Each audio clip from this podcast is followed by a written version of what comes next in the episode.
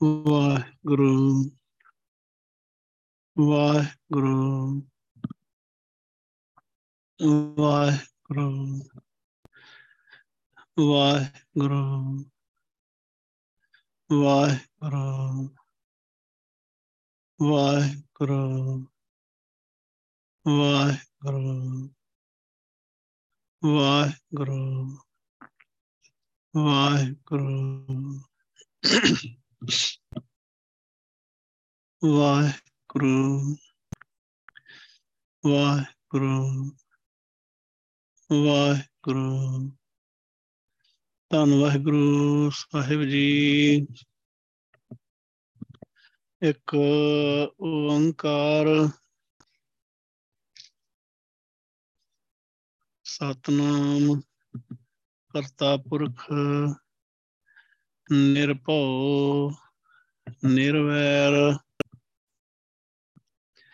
ਅਕਾਲ ਮੂਰਤ, ਅਜੂਨੀ ਸੈਭ ਹੂੰ ਗੁਰ ਪ੍ਰਸਾਦ ਜੇ ਸਤਗੁਰ ਸਿਮਰੰਤ ਨੈਣ ਕੇ ਤਿਮਰ ਮਿਟੇ ਖਿਨ, ਜੇ ਸਤਗੁਰ ਸਿਮਰੰਤ ਹਿਰਦੈ ਹਰ ਨਾਮ ਦਿਨੋ ਦਿਨ ਜੇ ਸਤਗੁਰ ਸਿਮਰੰਤ ਜੀ ਕੀ ਤਪਤ ਮਿਟਾਵੈ, ਜੇ ਸਤਗੁਰ ਸਿਮਰੰਤ ਰਿੱਧ ਸਿੱਧ ਨਵ ਨਿਧ ਪਾਵੈ। ਸੋਈ ਰਾਮਦਾਸ ਗੁਰ ਬਲ ਭਣ, ਮਿਲ ਸੰਗਤ ਧਨ ਧਨ ਕਰੋ। ਜੇ ਸਤਗੁਰ ਲਗ ਪ੍ਰਭ ਪਾਈਐ ਸੋ ਸਤਗੁਰ ਸਿਮਰੋ ਨਰੋ। ਸੋ ਕਹੋ ਟਲ ਗੁਰ ਸੇਵੀਐ ਅਹਨਿਸ ਸਹਿਜ ਸੁਭਾਏ। ਦਰਸ਼ਨ ਪਰਸਿਐ ਗੁਰੂ ਕੈ, ਜਨਮ ਮਰਨ ਦੁਖ ਜਾਏ। ਦਰਸ਼ਨ ਪਰਸਿਐ ਗੁਰੂ ਕੈ, ਜਨਮ ਮਰਨ ਦੁਖ ਜਾਏ। ਧੰਨ ਵਾਹਿਗੁਰੂ ਸਾਹਿਬ ਜੀ, ਆਸਾ ਮਹਿਲਾ ਪੰਜਵਾਂ। ਬਾਪਾਰ ਗੋਵਿੰਦ ਨਾਏ। ਸਾਧ ਸੰਤ ਮਨਾਏ ਪ੍ਰਿਯ ਪਾਏ, ਗੁਣ ਗਾਏ। ਪੰਚ ਨਾਦ ਤੂਰ ਬਜਾਏ। ਬਾਪਾਰ ਗੋਵਿੰਦ ਨਾਏ। ਸਾਧ ਸੰਤ ਮਨਾਏ ਪ੍ਰਿਯ ਪਾਏ, ਗੁਣ ਗਾਏ। ਪੰਚਨਾਦ ਤੂਰ ਬਜਾਏ ਰਹਾਓ। ਵਾਹਿਗੁਰੂ ਜੀ ਕਾ ਖਾਲਸਾ, ਵਾਹਿਗੁਰੂ ਜੀ ਕੀ ਫਤਿਹ। ਧੰਨ ਧੰਨ ਜੁਗੋ ਜੁਗ ਟਲ ਚਵਰ ਛਤਰ ਤਖਤ ਦੇ ਮਾਲਕ, ਖੰਡਾਂ ਬ੍ਰਹਮੰਡਾਂ ਦੇ ਸੁਆਮੀ, ਜਾਗਤ ਜੋਤ ਗੁਰੂ, ਸੱਚੇ ਪਾਤਸ਼ਾਹ ਸਾਹਿਬ, ਸ੍ਰੀ ਗੁਰੂ ਗ੍ਰੰਥ ਸਾਹਿਬ ਪਾਤਸ਼ਾਹ ਜੀ ਨੇ ਸਾਡੇ ਤੇ ਅਪਾਰ ਬਖਸ਼ਿਸ਼ ਮਿਹਰਮਤ ਕੀਤੀ ਹੈ, ਗੁਰੂ ਪਾਤਸ਼ਾਹ ਆਪਣੀ ਸਿਮਰਨ ਭਗਤੀ ਬਖਸ਼ ਰਹੇ ਆ। ਵਾਹਿਗੁਰੂ ਪਰਮੰਤਰ ਦਾ ਸਿਮਰਨ ਗੁਰੂ ਪਾਤਸ਼ਾਹ ਲਗਾਤਾਰ ਕਰਵਾ ਰਹੇ ਆ। ਬਹੁਤ ਵੱਡੀ ਬਖਸ਼ਿਸ਼ ਹੈ ਗੁਰੂ ਪਾਤਸ਼ਾਹ ਦੀ ਕਿ ਲਗਾਤਾਰ ਕਈ ਸਾਲ ਤੋਂ ਹੀ ਬਿਨਾਂ ਰੁਕੇ ਤੋਂ ਲਗਾਤਾਰ ਹੀ ਮੀਡੀਆ ਦੇ ਰਾਹੀਂ ਹਰ ਸਮੇਂ ਹੀ ਇਹ ਸਿਮਰਨ ਦਾ ਪ੍ਰਵਾਹ ਜਿਹੜਾ ਚੱਲਦਾ ਆ। ਤੇ ਭੱਗਾਂ ਵਾਲੀਆਂ ਸੰਗਤਾਂ ਆ ਜਿਹੜੀਆਂ ਜੁੜੀਆਂ ਰਹਿੰਦੀਆਂ ਗੁਰਸਿੱਖ ਪਿਆਰੇ ਜਿਹੜੇ ਗੁਰੂ ਪਾਤਸ਼ਾਹ ਦੇ ਕੋਲੋਂ ਭਗਤੀ ਦੀ ਦਾਤ ਲੈ ਕੇ ਤੇ ਵਾਹਿਗੁਰੂ ਸਿਮਰਨ ਦੇ ਵਿੱਚ ਜੁੜਦੇ ਆ, ਉਹ ਬੜੇ ਭਾਗਾਂ ਵਾਲੇ ਗੁਰਸਿੱਖ ਆ। ਉਹਨਾਂ ਦੀ ਬਹੁਤ ਗੁਰੂ ਪਾਤਸ਼ਾਹ ਦੀ ਨਜ਼ਰ ਦੇ ਵਿੱਚ ਬਹੁਤ ਵਡਿਆਈ ਆ, ਬਹੁਤ ਪਿਆਰ ਆ ਗੁਰੂ ਪਾਤਸ਼ਾਹ ਨੂੰ ਉਹਨਾਂ ਦੇ ਨਾਲ। ਜਿਹਨੂੰ ਵੀ ਗੁਰੂ ਪਾਤਸ਼ਾਹ ਭਗਤੀ ਦੀ ਦਾਤ ਬਖਸ਼ਦੇ ਆ, ਉਹਦਾ ਸਭ ਤੋਂ ਪਹਿਲਾ ਜਿਹੜਾ ਸਾਡੇ ਵਿੱਚ ਜਿਹੜੀ ਹੋਣੀ ਚਾਹੀਦੀ ਆ ਮਨ ਦੇ ਵਿੱਚ ਗੱਲ ਉਹ ਇਹ ਆ ਕਿ ਗੁਰੂ ਸਾਹਿਬ ਨੂੰ ਪਿਆਰ ਆ। ਜਿਹਨੂੰ ਗੁਰੂ ਸਾਹਿਬ ਪਿਆਰ ਕਰਦੇ ਆ, ਉਹਨੂੰ ਹੀ ਭਗਤੀ ਦੀ ਦਾਤ ਬਖਸ਼ਦੇ ਆ, ਦੂਜੇ ਨੂੰ ਨਹੀਂ ਬਖਸ਼ਦੇ। ਰਾਜ ਦੇ ਦੇਣਗੇ, ਸੋਨਾ ਚਾਂਦੀ ਦੇ ਦੇਣਗੇ ਪ੍ਰਾਪਰਟੀਆਂ ਦੇ ਦੇਣਗੇ, ਗੱਡੀਆਂ, ਘਰ ਦੇ ਦੇਣਗੇ। ਭਗਤੀ ਨਹੀਂ ਦੇਣਗੇ। ਜਿਹਦੇ ਨਾਲ ਗੁਰੂ ਨਾਨਕ ਵਾਹਿਗੁਰੂ ਨੂੰ ਪਿਆਰ ਗੁਰੂ ਪਾਤਸ਼ਾਹ ਦੀ ਖੇਡ ਬਹੁਤ ਪਿਆਰੀ ਆ। ਬਹੁਤ ਪਿਆਰੀ ਆ ਗੁਰੂ ਪਾਤਸ਼ਾਹ ਦੀ ਖੇਡ ਗੁਰੂ ਨਾਨਕ ਪਾਤਸ਼ਾਹ ਦਾ ਇਹ ਸਿਸਟਮ ਜਿਹੜਾ ਨਾ ਬੜਾ ਅਦੁੱਤੀ ਆ। ਇਹ ਸਦੀਵੀ ਆ। ਆਦ ਤੋਂ ਇਹ ਕੋਈ ਨਵਾਂ ਨਹੀਂ ਚੱਲਿਆ। ਗੁਰੂ ਪਾਤਸ਼ਾਹ ਆਦ ਆ। ਧੰਨ ਗੁਰੂ ਗ੍ਰੰਥ ਸਾਹਿਬ ਪਾਤਸ਼ਾਹ ਆਦ ਆ। ਗੁਰੂ ਨਾਨਕ ਆਦ ਆ। ਸਤਿਗੁਰ ਮੇਰਾ ਸਦਾ ਸਦਾ ਨਾ ਆਵੇ ਨਾ ਜਾਏ, ਉਹ ਅਬਿਨਾਸ਼ੀ ਪੁਰਖ ਹੈ ਸਭ ਮੇਰੇ ਹਾਸ ਸਮਾਇਆ ਤੇ ਜਿੰਨੂੰ ਵੀ ਗੁਰੂ ਸਾਹਿਬ ਨੇ ਅੱਜ ਤੱਕ ਭਗਤੀ ਦੀ ਦਾਤ ਦਿੱਤੀ ਆ, ਭਗਤੀ ਕਰਵਾਈ ਆ, ਗੁਰੂ ਸਾਹਿਬ ਨੇ ਹੀ ਕਰਵਾਈ ਆ। ਆਦਲੇ ਭਗਤ ਜਿਤ ਲਗ ਤਰੇ, ਸੋਈ ਗੁਰੂ ਨਾਮ ਤਰੜਾਇਓ ਆਦ ਤੋਂ ਲੈ ਕੇ ਜਦੋਂ ਸ੍ਰਿਸ਼ਟੀ ਬਣੀ ਆ, ਉਸ ਤੋਂ ਵੀ ਪਹਿਲਾਂ ਜਿੰਨੀ ਵਾਰੀ ਵੀ ਬਣੀ ਆ, ਜਿੰਨੀ ਵਾਰੀ ਵੀ ਖਤਮ ਹੋਈ ਆ, ਜਦੋਂ ਵੀ ਵਾਹਿਗੁਰੂ ਨੇ ਸਿਸਟਮ ਬਣਾਇਆ ਆ, ਉਹਦੇ ਚ ਭਗਤ ਪੈਦਾ ਕੀਤੇ ਆ ਤੇ ਆਪ ਹੀ ਪੈਦਾ ਕੀਤੇ ਆ ਭਗਤੀ ਦੀ ਦਾਤ ਉਹਨਾਂ ਨੂੰ ਗੁਰੂ ਸਾਹਿਬ ਨੇ ਹੀ ਦਿੱਤੀ ਆ। ਤੇ ਭਗਤੀ ਦੀ ਦਾਤ ਗੁਰੂ ਪਾਤਸ਼ਾਹ ਸਿਰ ਤੇ ਹੱਥ ਰੱਖ ਕੇ ਦਿੰਦੇ ਆ ਕਿ ਮੇਰਾ ਪੁੱਤਰ ਬੋਲ, ਮੇਰੇ ਪੁੱਤਰ ਵਾਹਿਗੁਰੂ। ਸੋ ਇਹ ਗੁਰੂ ਸਾਹਿਬ ਦਾ ਸਿਸਟਮ ਆ। ਤੇ ਗੁਰੂ ਪਾਤਸ਼ਾਹ ਜਿਹਨੂੰ ਗੱਲ ਸਮਝਾਉਂਦੇ ਆ, ਉਹੀ ਭਗਤੀ ਕਰਦਾ ਆ, ਦੂਜਾ ਬੰਦਾ ਭਗਤੀ ਨਹੀਂ ਕਰ ਸਕਦਾ। ਪਹਿਲੀ ਗੱਲ ਤੁਹਾਨੂੰ ਭਗਤੀ ਦੀ ਦਾਤ ਹੀ ਨਹੀਂ ਮਿਲ ਸਕਦੀ।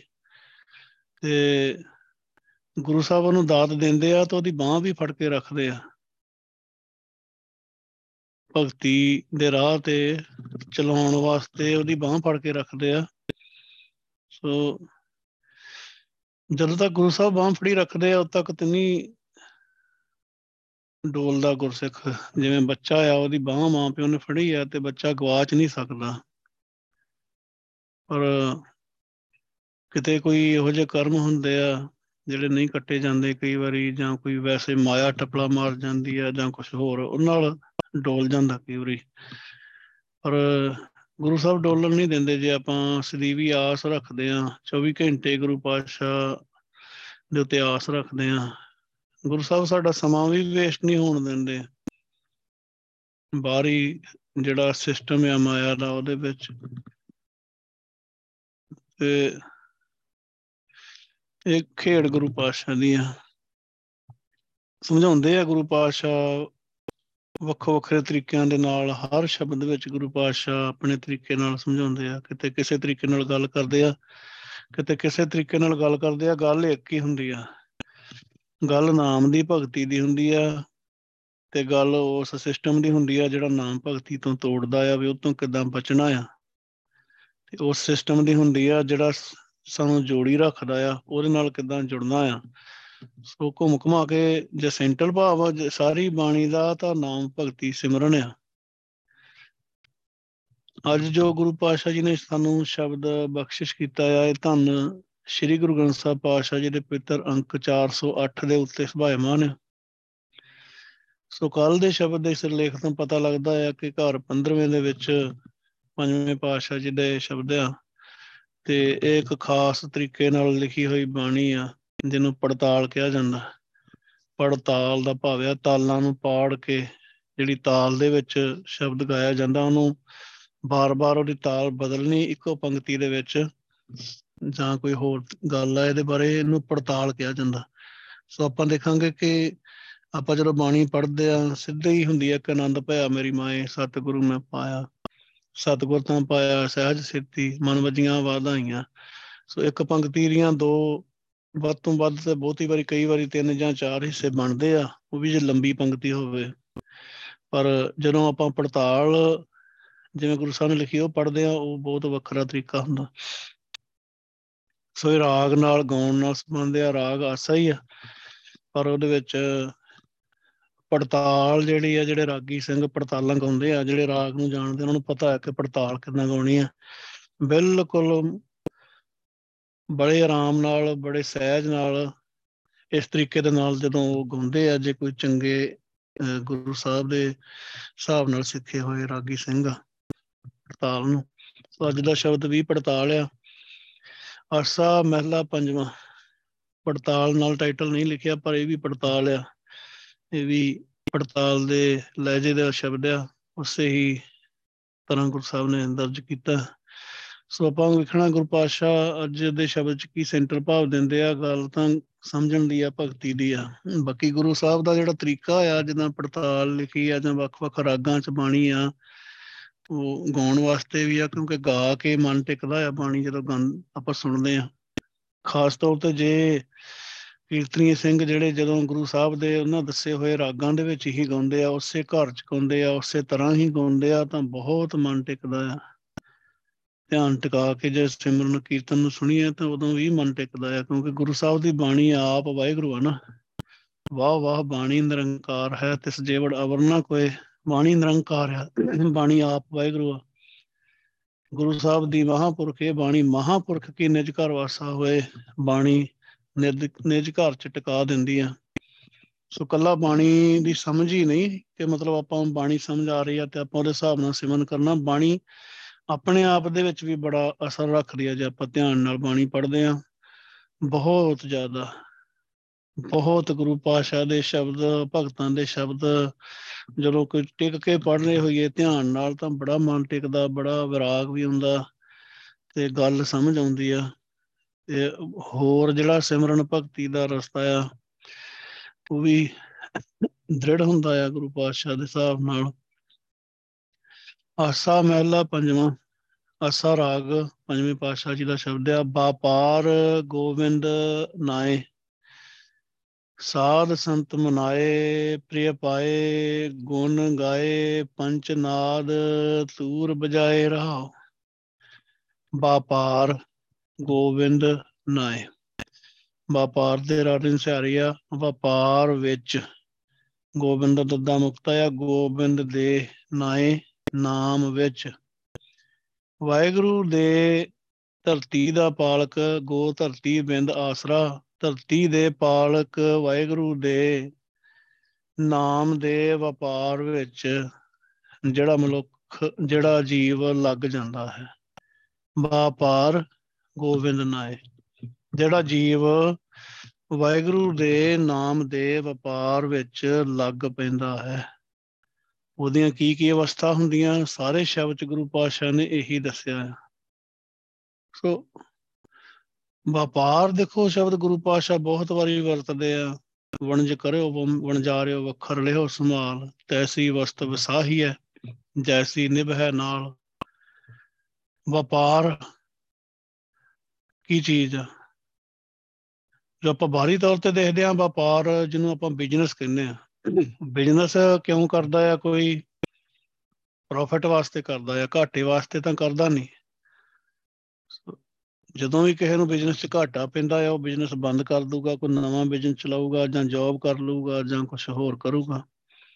ਪਰ ਉਹ ਬਿਜ਼ਨਸ ਕਰਦਾ ਤਾਂ ਵਪਾਰ ਜਿਹੜਾ ਕਰਦਾ ਆ, ਜਿਹਨੂੰ ਬਿਜ਼ਨਸ ਕਹਿੰਦੇ ਆ ਇੰਗਲਿਸ਼ ਦੇ ਵਿੱਚ ਉਹ ਫਾਇਦੇ ਵਾਸਤੇ ਹੀ ਕਰਦਾ ਹੈ ਕਿ ਮੈਨੂੰ ਇਹਦੇ 'ਚ ਲਾਭ ਹੋਣਾ ਆ।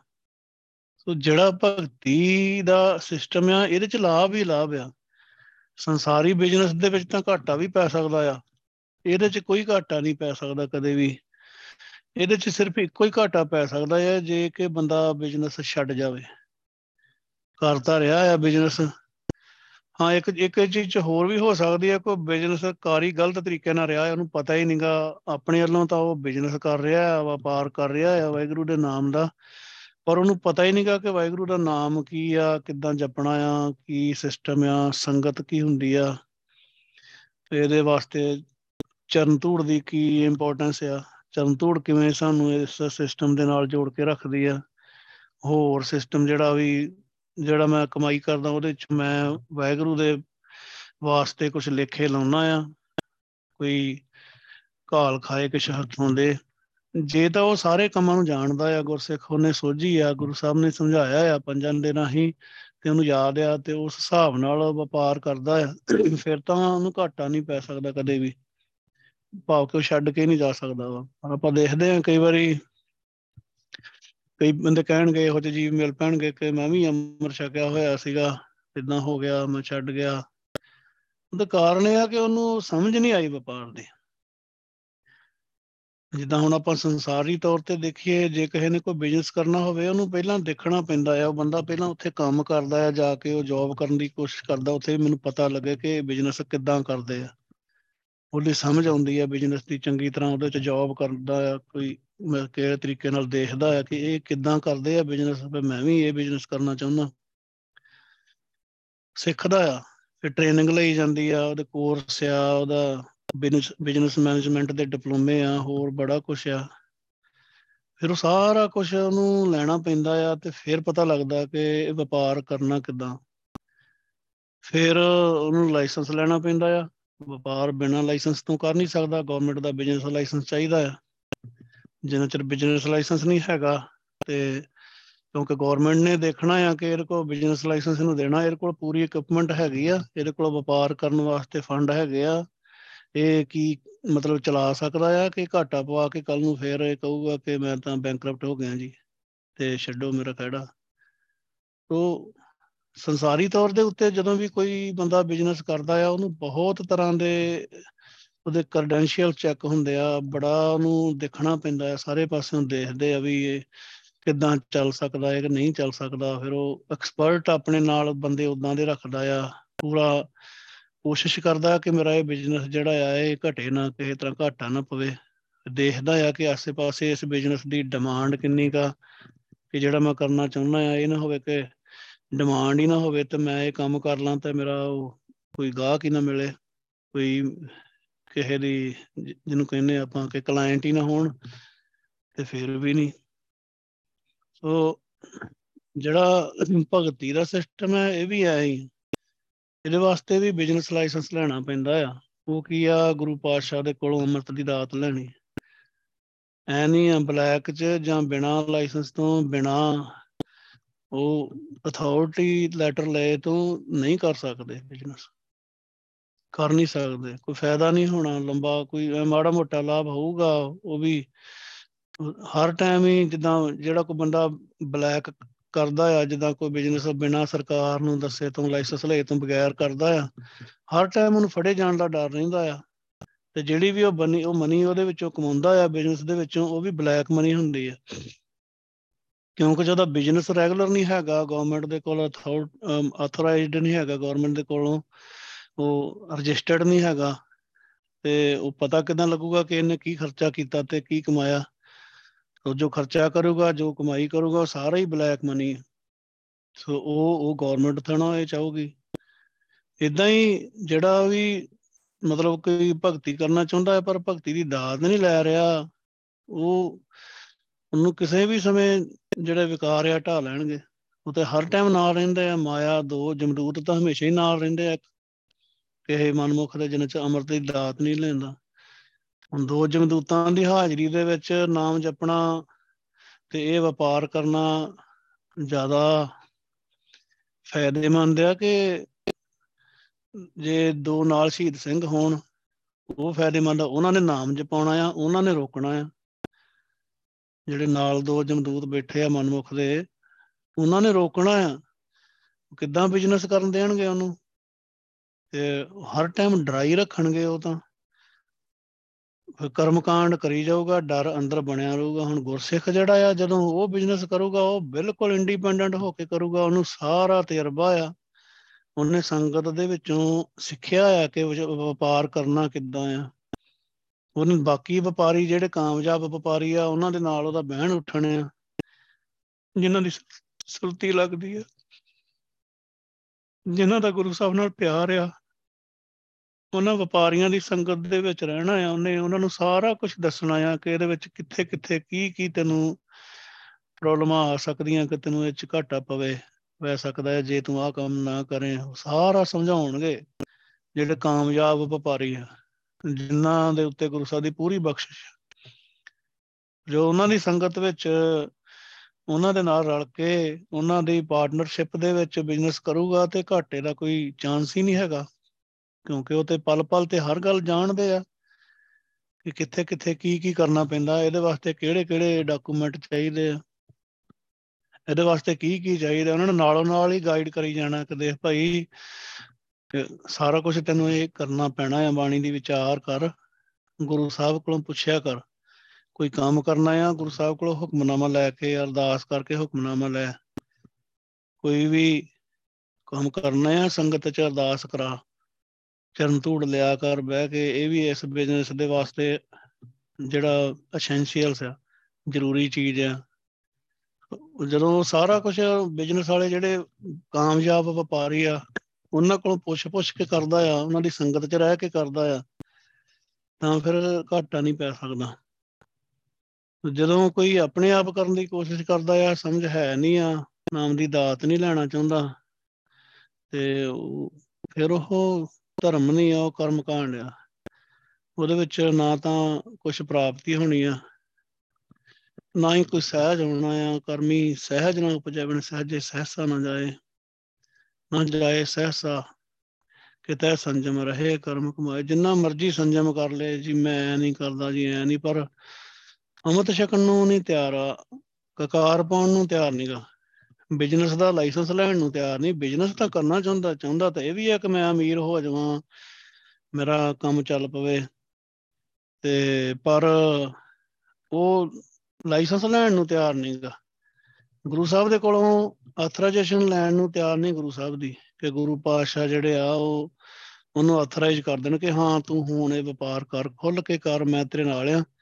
ਨਾਲੇ ਜਿਹੜਾ ਸ਼ਾਹ ਆ ਸ਼ਾਹ ਗੁਰੂ ਪਾਤਸ਼ਾਹ ਆ, ਪੂੰਜੀ ਸ਼ਾਹ ਕੋਲੋਂ ਲੈ ਕੇ ਵਪਾਰ ਕਰਨਾ ਨਾ, ਕੋਲੋਂ ਤੇ ਕੋਲ ਤੇ ਹੈ ਹੀ ਨਹੀਂ ਬੰਦੇ ਦੇ ਕੁਝ ਕਿੱਥੋਂ ਵਪਾਰ ਕਰੂਗਾ? ਸ਼ਾਹ ਵਪਾਰੀ ਦੁਆਰੇ ਆਏ, ਵਖਰ ਕਾਢੋ ਸੌਦਾ ਕਰਾਏ। ਹੇ ਸ਼ਾਹ, ਧੰਨ ਗੁਰੂ ਨਾਨਕ ਪਾਤਸ਼ਾਹ, ਧੰਨ ਗੁਰੂ ਗ੍ਰੰਥ ਸਾਹਿਬ ਪਾਤਸ਼ਾਹ, ਵਪਾਰੀ ਤੇਰੇ ਦਰ ਤੇ ਆਏ ਆ। ਤੇ ਵਖਰ ਕੱਢੋ, ਇਹਨਾਂ ਨੂੰ ਦਿਓ ਨਾਮ ਧਨ ਸੌਦਾ ਕਰਨ। ਇਹ ਧਨ ਖੁੱਟ ਨਾ ਖੁੱਟੇ ਨਾ ਜਾਏ, ਪੂਰਾ ਸਤਿਗੁਰ ਦੀਆ ਦਿਖਾਏ। ਇਹ ਧਨ ਪਾਤਸ਼ਾਹ ਸਾਨੂੰ ਦਿਓ ਕਿ ਅਸੀਂ ਵਪਾਰ ਦੇ ਵਿੱਚ ਕਾਮਯਾਬ ਹੋ ਸਕੀਏ। ਇਦਾਂ ਦੇ ਵਪਾਰੀਆਂ ਦੀ ਗੁਰੂ ਪਾਤਸ਼ਾਹ ਨੇ ਬੜੀ ਆਪਣਾ ਸਿਫਤ ਕੀਤੀ ਹੈ। ਬਾਣੀ 'ਚ ਗੁਰੂ ਪਾਤਸ਼ਾਹ ਨੇ ਬਹੁਤ ਗੁਰਸਿੱਖ ਪਿਆਰਿਆਂ ਦੀ ਵਡਿਆਈ ਕੀਤੀ ਹੈ, ਜਿਹੜੇ ਗੁਰੂ ਸਾਹਿਬ ਦੇ ਹਿਸਾਬ ਨਾਲ ਪੁੱਛ ਕੇ ਵਪਾਰ ਕਰਦੇ ਆ। ਕਿਉਂਕਿ ਵਪਾਰ ਇਹ ਕੋਈ ਬਾਹਰੋਂ ਨਹੀਂ ਕਰਨਾ ਹੈ ਆਪਣੇ ਅੰਦਰੋਂ ਕਰਨਾ ਆ। ਸਾਡਾ ਸਰੀਰ ਸਾਡੀ ਹੱਟੀ ਆ, ਜਿਹਦੇ ਵਿੱਚ ਬਹਿ ਕੇ ਵਪਾਰ ਕਰਨਾ ਹੈ। ਤੇ ਵਾਹਿਗੁਰੂ ਦੇ ਨਾਮ ਦਾ ਵਪਾਰ ਗੋਵਿੰਦ ਨਾਏ ਤੇ ਕਰਨਾ ਵਾਹਿਗੁਰੂ ਦੇ ਨਾਮ ਦਾ, ਇਸ ਵਪਾਰ ਦੇ ਵਿੱਚ ਜਿਹੜੇ ਲੋਕ, ਮਨੁੱਖ, ਜਿਹੜੇ ਭਗਤ ਜਨ ਲੱਗੇ ਹੋਏ ਕਿਉਂਕਿ ਪਾਸ਼ਾ ਕਹਿੰਦੇ, ਇਹ ਤਨ ਹਾਟ ਸਰਾਪ ਕੋ ਭਾਈ, ਵਖਰ ਨਾਮ ਅਪਾਰ। ਇਹ ਵਖਰ ਵਪਾਰੀ ਸੋ ਦ੍ਰਿੜਾ ਭਾਈ, ਗੁਰ ਸ਼ਬਦ ਕਰੇ ਵਿਚਾਰ। ਧੰਨ ਵਪਾਰੀ ਨਾਨਕਾ ਭਾਈ ਮੇਲ ਕਰੇ ਵਪਾਰ। ਗੁਰੂ ਸਾਹਿਬ ਕਹਿੰਦੇ ਆ ਇਹ ਨਾਨਕ, ਇਹੋ ਜਿਹੇ ਵਪਾਰੀ ਧੰਨ ਆ, ਜਿਹੜੇ ਵਾਹਿਗੁਰੂ ਦੇ ਨਾਲ ਮੇਲ ਮਲਾਪ ਬਣਾ ਕੇ ਵਪਾਰ ਕਰ ਰਹੇ ਆ। ਆਪਣੇ ਮਰਜ਼ੀ ਨਾਲ ਨਹੀਂ ਕਰ ਰਹੇ। ਤੇ ਉਹਨਾਂ ਦਾ ਜੀਵਨ ਬਹੁਤ ਉੱਚਾ ਹੁੰਦਾ ਆ। ਉਹ ਘਾਟਾ ਨਹੀਂ ਖਾਂਦੇ ਕਦੇ ਵੀ। ਵੈਸੇ ਵੀ ਇਸ ਬਿਜ਼ਨਸ 'ਚ ਘਾਟਾ ਨਹੀਂ ਆ, ਉਹਨਾਂ ਨੂੰ ਘਾਟਾ ਗੁਰੂ ਸਾਹਿਬ ਪੈਣ ਹੀ ਨਹੀਂ ਦਿੰਦੇ। ਉਹਨਾਂ ਦਾ ਵਾਧਾ ਹੀ ਹੁੰਦਾ ਹਮੇਸ਼ਾ। ਉਹਨਾਂ ਦੀ ਭਗਤੀ ਵਧੂਗੀ ਹੋਈ ਉਹਨਾਂ ਦਾ ਸੰਗਤ ਨਾਲ ਪਿਆਰ ਹਮੇਸ਼ਾ ਵਧੂਗਾ ਹੀ। ਉਹਨਾਂ ਦੀ ਸੇਵਾ ਵਧੂਗੀ, ਉਹਨਾਂ ਦੀ ਬਾਣੀ ਦੀ ਵਿਚਾਰ ਵਧੂਗੀ, ਉਹਨਾਂ ਨੂੰ ਦਿਨੋਂ ਦਿਨ ਤਜਰਬਾ ਵਧੂਗਾ। ਉਹਨਾਂ ਦਾ ਮੇਲ ਮਿਲਾਪ ਇਸ ਤਰੀਕੇ ਨਾਲ ਹੋਊਗਾ ਆਸੇ-ਪਾਸੇ ਕਿ ਜਿੱਥੋਂ ਉਹਨਾਂ ਨੂੰ ਸੇਵਾ ਮਿਲੇ, ਹੋਰ ਵੀ ਕਿਸੇ ਨੂੰ ਜੋੜਨ ਇਸ ਵਪਾਰ ਦੇ ਵਿੱਚ। ਇਹ ਇਦਾਂ ਗੁਰੂ ਸਾਹਿਬ ਵਪਾਰ ਕਰਾਉਂਦੇ ਆ। ਸੋ ਜਿਹੜੇ ਇਸ ਵਪਾਰ ਦੇ ਵਿੱਚ ਗੁਰਸਿੱਖ ਭਗਤ ਜਨ ਲੱਗੇ ਹੋਏ ਆ, ਗੁਰੂ ਪਾਸ਼ਾ ਉਹਨਾਂ ਨੂੰ ਬਹੁਤ ਪਿਆਰ ਕਰਦੇ ਆ। ਉਹਨਾਂ ਦਾ ਜੀਵਨ ਬਹੁਤ ਉੱਚਾ ਹੁੰਦਾ। ਫਿਰ ਉਹ ਕਰਦੇ ਕੀ ਆ? ਸਾਧ ਸੰਤ ਮਨਾਏ। ਜਿਹੜੇ ਵਾਹਿਗੁਰੂ ਦੇ ਨਾਮ ਦੇ ਵਪਾਰ ਦੇ ਵਿੱਚ ਲੱਗੇ ਹੋਏ ਆ, ਸਾਧ ਸੰਤ ਮਨਾਏ। ਉਹਨਾਂ ਦਾ ਇੱਕ ਬਹੁਤ ਜ਼ਿੰਦਗੀ ਦਾ ਬੜਾ ਇੱਕ ਜ਼ਰੂਰੀ ਪੱਖ ਜਿਹੜਾ ਆ, ਬਹੁਤ ਜ਼ਿਆਦਾ ਜ਼ਰੂਰੀ, ਕਿ ਉਹ ਸੰਗਤ ਨਾਲ, ਗੁਰਸਿੱਖ ਪਿਆਰਾਂ ਨਾਲ ਬਹੁਤ ਪਿਆਰ ਕਰਦੇ ਆ। ਕਿਉਂਕਿ ਗੁਰੂ ਸਾਹਿਬ ਗੁਰਸਿੱਖਾਂ ਨਾਲ, ਭਗਤ ਜਨਾਂ ਨਾਲ, ਆਪਣੇ ਪਿਆਰਾਂ ਨਾਲ ਬਹੁਤ ਪਿਆਰ ਕਰਦੇ ਆ। ਜੇ ਸਾਡਾ ਪਿਆਰ ਨਹੀਂ ਹੈਗਾ ਤਾਂ ਭਗਤੀ ਹੋ ਨਹੀਂ ਸਕਦੀ। ਕਿਉਂਕਿ ਜਿਹੜੇ ਗੁਰਸਿੱਖ ਪਿਆਰੇ ਆ, ਉਹ ਜਿੱਥੇ ਆਪਣਾ ਬਿਜ਼ਨਸ ਕਰਦੇ ਆ, ਵਪਾਰ ਕਰਦੇ ਆ ਇੰਡੀਪੈਂਡੈਂਟ ਹੋ ਕੇ ਨਾਮ ਭਗਤੀ ਕਰਦੇ ਆ, ਉਹ ਇਹਦੇ ਨਾਲ ਉਹ ਮਤਲਬ, ਵਾਹਿਗੁਰੂ ਦੇ ਭਾਣੇ ਦੇ ਵਿੱਚ ਉਹ ਭਗਤੀ ਹੀ ਕਰਦੇ ਆ। ਤੇ ਉਹਦਾ ਪ੍ਰਚਾਰ ਪ੍ਰਚਾਰ ਕਰਦੇ ਆ। ਗੁਰੂ ਪਾਸ਼ਾ ਲਿਖਿਆ ਕਿ ਧਰਮਸਾਲ ਅਪਾਰ ਦਿਆਰ ਠਾਕਰ ਸਦਾ ਕੀਰਤਨ ਗਾਵੇ, ਜਹਾਂ ਸਾਧ ਸੰਤ ਇਕੱਤਰ ਹੋਵੇ ਵਾਹਿਗੁਰੂ। ਜਹਾਂ ਸਾਧ ਸੰਤ ਇਕੱਤਰ ਹੋਵੇ ਤਾਂ ਤੁਝੇ ਧਿਆਵੇ ਗੱਲਾਂ ਨਹੀਂ ਕਰਦੇ ਉੱਥੇ ਬਹਿ ਕੇ ਬਿਜ਼ਨਸ ਦੀਆਂ, ਵਪਾਰ ਦੀਆਂ, ਕੰਮਾਂ ਕਾਰਾਂ ਦੀਆਂ ਤੇ ਭੈਣਾਂ ਇਕੱਠੀਆਂ ਹੋਈਆਂ, ਸੂਟ ਕਿੱਥੋਂ ਲਿਆ ਸੀ? ਉਹ ਵਪਾਰੀ ਥੋੜਾ ਆ ਉਹ। ਕਿੱਥੋਂ ਫਲਾਣਾ ਕੀ ਕੀਤਾ ਸੀ, ਉਹ ਫਲਾਣਾ ਲੜ ਪਿਆ। ਜਦੋਂ ਇਕੱਠੇ ਹੁੰਦੇ ਆ, ਨਾਮ ਜਪਦੇ ਆ, ਉਹਨਾਂ ਦੀ ਗੁਰੂ ਸਾਹਿਬ ਉਹਨਾਂ ਦੀ ਬਹੁਤ ਕਦਰ ਕਰਦੇ ਆ। ਨਮਸਕਾਰ ਗੁਰੂ ਸਾਹਿਬ ਕਹਿੰਦੇ ਆ, ਸਿੱਧ ਸਭਾ ਕਰ ਆਸਣ ਬੈਠੇ, ਸੰਤ ਸਭਾ ਜੈਕਾਰੋ। ਤੈਸੇ ਆਗਿਆ ਰਹਿ ਰਾਸ ਹਰੀ ਸਾਚਾ ਸਿਰ ਹਾਰੋ। ਗੁਰੂ ਪਾਸ਼ਾ ਸਿੱਧਾਂ ਨੂੰ ਮਿਲਣ ਵਾਸਤੇ ਗਿਆ ਉੱਥੇ ਵੀ ਇਹੀ ਕਿਹਾ ਕਿ ਜੇ ਤਾਂ ਤੁਸੀਂ ਰੱਬ ਦੀ ਭਗਤੀ ਲਈ ਇਕੱਠੇ ਹੋਏ ਹੋ, ਤਾਂ ਮੈਨੂੰ ਇਸ ਰੱਬ ਦੀ ਭਗਤੀ ਵਾਲੀ ਜਿਹੜੀ ਸਭਾ ਹੈ ਇਹਨੂੰ ਮੈਂ ਨਮਸਕਾਰ ਕਰਦਾ ਤੇ ਆਓ ਬੈਠੀਏ, ਦੇਖੀਏ ਵੀ ਤੁਸੀਂ ਕੀ ਕਰ ਰਹੇ ਆ ਤੇ ਕੀ ਨਹੀਂ ਕਰ ਰਹੇ। ਪਰ ਮੇਰੀ ਨਮਸਕਾਰ ਹੈ ਹਮੇਸ਼ਾ ਹੀ ਉਸ ਸਭਾ ਨੂੰ ਜਿੱਥੇ ਵਾਹਿਗੁਰੂ ਜਪਿਆ ਜਾਂਦਾ। ਸਾਧ ਸੰਤ ਮਨਾਏ ਜਾਂ ਸਾਧ ਸੰਤ ਇਕੱਤਰ ਹੋਵੇਂ, ਤਹਾਂ ਤੁਝੇ ਤੇ ਆਵੇ। हे ਮੋਹਨ, ਵਾਹਿਗੁਰੂ ਜਿੱਥੇ ਸਾਧ ਸੰਤ ਗੁਰਸਿੱਖ ਇਕੱਠੇ ਹੁੰਦੇ ਆ, ਉਹ ਤੈਨੂੰ ਹੀ ਜਪਦੇ ਆ ਉੱਥੇ। ਕਿਉਂਕਿ ਉਹ ਤੇਰੀ ਹੀ ਵਡਿਆਈ ਕਰਦੇ ਆ, ਉਹਨਾਂ ਨੂੰ ਤੂੰ ਗੱਲ ਸਮਝਾਈ ਆ, ਅਸਲੀ ਮਾਰਗ ਦਾ ਉਹਨਾਂ ਨੂੰ ਪਤਾ ਆ। ਤੇ ਜਿਹੜਾ ਭਗਤੀ ਦੇ ਵਿੱਚ ਲੱਗਿਆ ਆ, ਮਨੁੱਖ ਕੋਈ ਜੀਵ, ਭਗਤ ਜਨ ਬਣਿਆ ਆ, ਉਹ ਫਿਰ ਸਾਧ ਸੰਗਤ ਦੀ ਗੁਰਸਿੱਖ ਪਿਆਰਿਆਂ ਦੀ ਬਹੁਤ ਇੱਜ਼ਤ ਕਰਦਾ ਆ। ਸੰਗਤ ਨਾਲ ਬਹੁਤ ਪਿਆਰ ਕਰਦਾ ਆ। ਗੁਰੂ ਸਾਹਿਬ ਸੰਗਤ ਨਾਲ ਪਿਆਰ ਕਰਦੇ ਆ, ਫਿਰ ਆਪਾਂ ਕਿਉਂ ਨਹੀਂ ਕਰਾਂਗੇ? ਗੁਰੂ ਸਾਹਿਬ ਕਹਿੰਦੇ, ਸੰਤ ਸਭਾ ਕੋ ਸਦਾ ਜੈਕਾਰ, ਹਰ ਹਰ ਨਾਮ ਜਨ ਪ੍ਰਾਨ ਆਧਾਰ। ਸੰਤ ਸਭਾ ਨੂੰ ਹਮੇਸ਼ਾ ਹੀ ਮੇਰੀ ਜੈਕਾਰ ਆ। ਇਹਨਾਂ ਦੀ ਮੈਂ ਹਮੇਸ਼ਾ ਹੀ ਜੈ ਜੈਕਾਰ ਕਰਦਾ ਹਾਂ। ਭਗਤ ਰਵਿਦਾਸ ਜੀ ਨੂੰ ਪੁੱਛ ਕੇ ਦੇਖੀਏ, ਸੰਤਾਂ ਦੀ ਗੁਰਸਿੱਖ ਪਿਆਰਿਆਂ ਦੀ ਕੀ ਕਦਰ ਆ? ਤੇ ਕਹਿੰਦੇ, ਸੰਤ ਤੁਜੀ ਤਨ ਸੰਗਤ ਪ੍ਰਾਨ। ਸੰਤ ਤੁਜੀ ਤਨ ਸੰਗਤ ਪ੍ਰਾਨ। ਸੰਤ ਵਾਹਿਗੁਰੂ, ਤੇਰਾ ਸਰੀਰ ਆ, ਸੰਗਤ ਤੇਰੀ ਜਾਨ ਆ। ਕਿੰਨਾ ਪਿਆਰ ਆ ਉਹਨਾਂ ਦਾ। ਕਿੰਨੀ ਕਿੰਨੀ ਗੁਰਸਿੱਖ ਪਿਆਰਿਆਂ ਦੇ ਪ੍ਰਤੀ ਨਿਮਰਤਾ ਆ। ਕਿੰਨਾ ਉਹਨਾਂ ਦੀ ਸੇਵਾ ਦਾ ਚਾਹ ਆ। ਕਿੰਨਾ ਉਹਨਾਂ ਨੂੰ ਮਿਲਣ ਦਾ ਚਾਹ ਆ। ਸੋ ਜਿਹੜੇ ਵਾਹਿਗੁਰੂ ਦੇ ਵਪਾਰ ਦੇ ਵਿੱਚ ਵੀ ਲੱਗਦੇ ਆ, ਗੁਰੂ ਸਾਹਿਬ ਕਹਿੰਦੇ ਆ, ਸਾਧ ਸੰਤ ਮਨਾਏ। ਉਹ ਸਾਧ ਸੰਤਾਂ ਨੂੰ ਮਨਾਉਂਦੇ। ਸਾਧ ਸੰਤ ਦੇਖੋ, ਹੁਣ ਆਪਾਂ ਇੱਥੇ ਸ਼ਬਦ ਪੜ੍ਹ ਲਿਆ, ਸਾਧ ਸੰਤ। ਸਾਧ ਸੰਤ ਦਾ ਉਹ ਮਤਲਬ ਇਹ ਨਹੀਂ ਹੈਗਾ ਕਿ ਜਿਹੜਾ ਆਪਣੇ ਆਪ ਨੂੰ ਸਾਧ ਜਾਂ ਸੰਤ ਕਹਾ ਰਿਹਾ ਆ ਤੇ ਪਤਾ ਪੁਤਾ ਉਹਨੂੰ ਕੱਖ ਨਹੀਂ ਹੈਗਾ। ਈਵਨ ਉਹਨੂੰ ਮੂਲ ਮੰਤਰ ਦਾ ਵੀ ਨਹੀਂ ਪਤਾ ਕਿ ਮੂਲ ਮੰਤਰ ਕੀ ਆ। ਉਹ ਜਪ ਬਾਣੀ ਦਾ ਟਾਈਟਲ ਨੂੰ ਵਿੱਚੇ ਘੜੀਸੀ ਫਿਰਦਾ ਆ ਕਿ ਪਤਾ ਹੀ ਨਹੀਂ ਉਹਨੂੰ ਕਿ ਜਪ ਬਾਣੀ ਤੇ ਕਿੱਥੋਂ ਆਈ ਜਪ। ਜਪ ਤਾਂ ਗੁਰੂ ਸਾਹਿਬ ਦੀ ਬਾਣੀ ਦਾ ਨਾਮ ਆ। ਉਹਨੇ ਆਪਣੇ ਘਰੋਂ ਹੀ ਬਣਾ ਲਿਆ ਜਪ ਜੀ ਸਾਹਿਬ। ਉਹਨੂੰ ਪਤਾ ਹੀ ਨਹੀਂਗਾ ਕਿ ਬਾਣੀ ਦਾ ਨਾਮ ਕੀ ਆ। ਤੇ ਉਹ ਕਹਿੰਦੇ ਜੀ, ਉਹ ਸ਼ਲੋਕ ਆ ਮੋਹਰੇ ਦਰਜ। ਸ਼ਲੋਕ ਦੇ ਮੇਰੇ ਪਿਛਲੇ ਪਾਸੇ ਗੁਰੂ ਸਾਹਿਬ ਹਮੇਸ਼ਾ ਹੀ ਇੱਕ ਜਾਂ ਦੋ ਇਹਦਾ ਨੰਬਰ ਪਾਉਂਦੇ ਆ। ਜਿੱਥੇ ਕੰਟੀਨਿਊ ਸ਼ਲੋਕ ਹੋਣ, ਉੱਥੇ 1 2 3 4 ਨੰਬਰ ਪਾਉਂਦੇ ਜਿੱਥੇ ਕੱਲਾ ਸ਼ਲੋਕ ਆਵੇ, ਉੱਥੇ ਕੱਲਾ ਏਕਾ ਪਾਉਂਦੇ ਗੁਰੂ ਸਾਹਿਬ। ਸਾਰ ਸੰਤ ਦਾ ਭਾਵ ਆ, ਜਿਹੜੇ ਬਿਲਕੁਲ ਜੁੜੇ ਹੋਏ ਆ, ਜਿਨ੍ਹਾਂ ਨੂੰ ਹਰ ਤਰੀਕੇ ਨਾਲ ਸੋਝੀ ਆ। ਜਿਹੜੇ 100% ਗੁਰੂ ਸਾਹਿਬ ਨੂੰ ਸਮਰਪਿਤ ਆ। ਪੂਰੀ ਤਰ੍ਹਾਂ ਜਿਨ੍ਹਾਂ ਦੇ ਉੱਤੇ ਗੁਰੂ ਸਾਹਿਬ ਦੀ ਪੂਰੀ ਬਖਸ਼ਿਸ਼ ਆ, ਉਹਨੂੰ ਕਹਿੰਦੇ ਸਾਧ ਸੰਤ। ਜਿੱਥੇ ਸਾਧ ਸੰਤ ਬਹੁ ਵਚਨ ਆ। ਸਾਧ ਸੰਤ ਮਨਾਏ। ਸਾਧ ਸੰਤਾਂ ਨੂੰ ਮਨਾਉਂਦਾ ਆ। ਮਨਾਉਂਦਾ ਦਾ ਭਾਵ ਉਹਨਾਂ ਦੀ ਪ੍ਰਸੰਨਤਾ ਹਾਸਲ ਕਰਦਾ ਆ। ਤੇ ਪ੍ਰਸੰਨਤਾ ਕਿਦਾਂ ਹਾਸਲ ਕਰਨੀ ਇਹ ਵੀ ਆਪਾਂ ਨੂੰ ਪਤਾ ਹੋਣਾ ਚਾਹੀਦਾ। ਸਾਧ ਸੰਤ ਜਿਹੜੇ ਆ, ਜਿਹੜੇ ਗੁਰਸਿੱਖ ਪਿਆਰੇ ਆ, ਉਹਨਾਂ ਦੀ ਪ੍ਰਸੰਨਤਾ ਕਿਦਾਂ ਹਾਸਲ ਹੁੰਦੀ ਆ? ਆਪਾਂ ਕਹਿੰਦੇ ਖਰੇ ਉਹਨਾਂ ਨੂੰ ਵਧੀਆ ਕੋਈ ਬਾਣਾ, ਕੋਈ ਸੂਟ ਲੈ ਕੇ ਸਵਾਰ ਕੇ ਦੇ ਦਿਓ, ਜਾਂ ਉਹਨਾਂ ਨੂੰ ਲੰਗਰ ਵਧੀਆ ਛਕਾ ਦਿਓ। ਜਾਂ ਉਹਨਾਂ ਵਾਸਤੇ ਹੋਰ ਕੋਈ ਇਦਾਂ ਬਾਹਰੀ ਠੀਕ ਆ, ਜਿਵੇਂ ਸੰਗਤ ਆ ਜਾਂ ਕੁਛ, ਉਹਨਾਂ ਦੀ ਸੇਵਾ ਵੀ ਕਰਨੀ ਆ, ਉਹਨਾਂ ਦੇ ਵਾਸਤੇ ਸਾਰਾ ਕੁਝ ਹੀ ਕਰਨਾ ਆ। ਪਰ ਅਸਲੀ ਉਹਨਾਂ ਨੂੰ ਖੁਸ਼ੀ ਉਦੋਂ ਹੁੰਦੀ ਆ ਜਦੋਂ ਕੋਈ ਉਹਨਾਂ ਦੇ, ਉਹਨਾਂ ਦੀ ਗੱਲ ਮੰਨ ਕੇ ਭਗਤੀ ਦੇ ਰਾਹ ਤੇ ਤੁਰਦਾ ਜੇ ਕੋਈ ਬੰਦਾ ਉਹਨਾਂ ਦੀ ਸੇਵਾ ਤਾਂ ਕਰ ਰਿਹਾ ਆ, ਉਹਨਾਂ ਨੂੰ ਸਾਰਾ ਕੁਝ ਦੇ ਰਿਹਾ ਆ, ਉਹਨਾਂ ਦੀ ਸੇਵਾ ਬਹੁਤ ਕਰ ਰਿਹਾ ਆ ਖਾਣ ਪੀਣ ਵਾਲੇ ਪਾਸੇ, ਹਰ ਪਾਸੇ, ਪਰ ਗੱਲ ਨਹੀਂ ਮੰਨਦਾ। ਨੇੜੇ ਬੈਂਦਾ ਨਹੀਂਗਾ ਕਦੇ ਵੀ।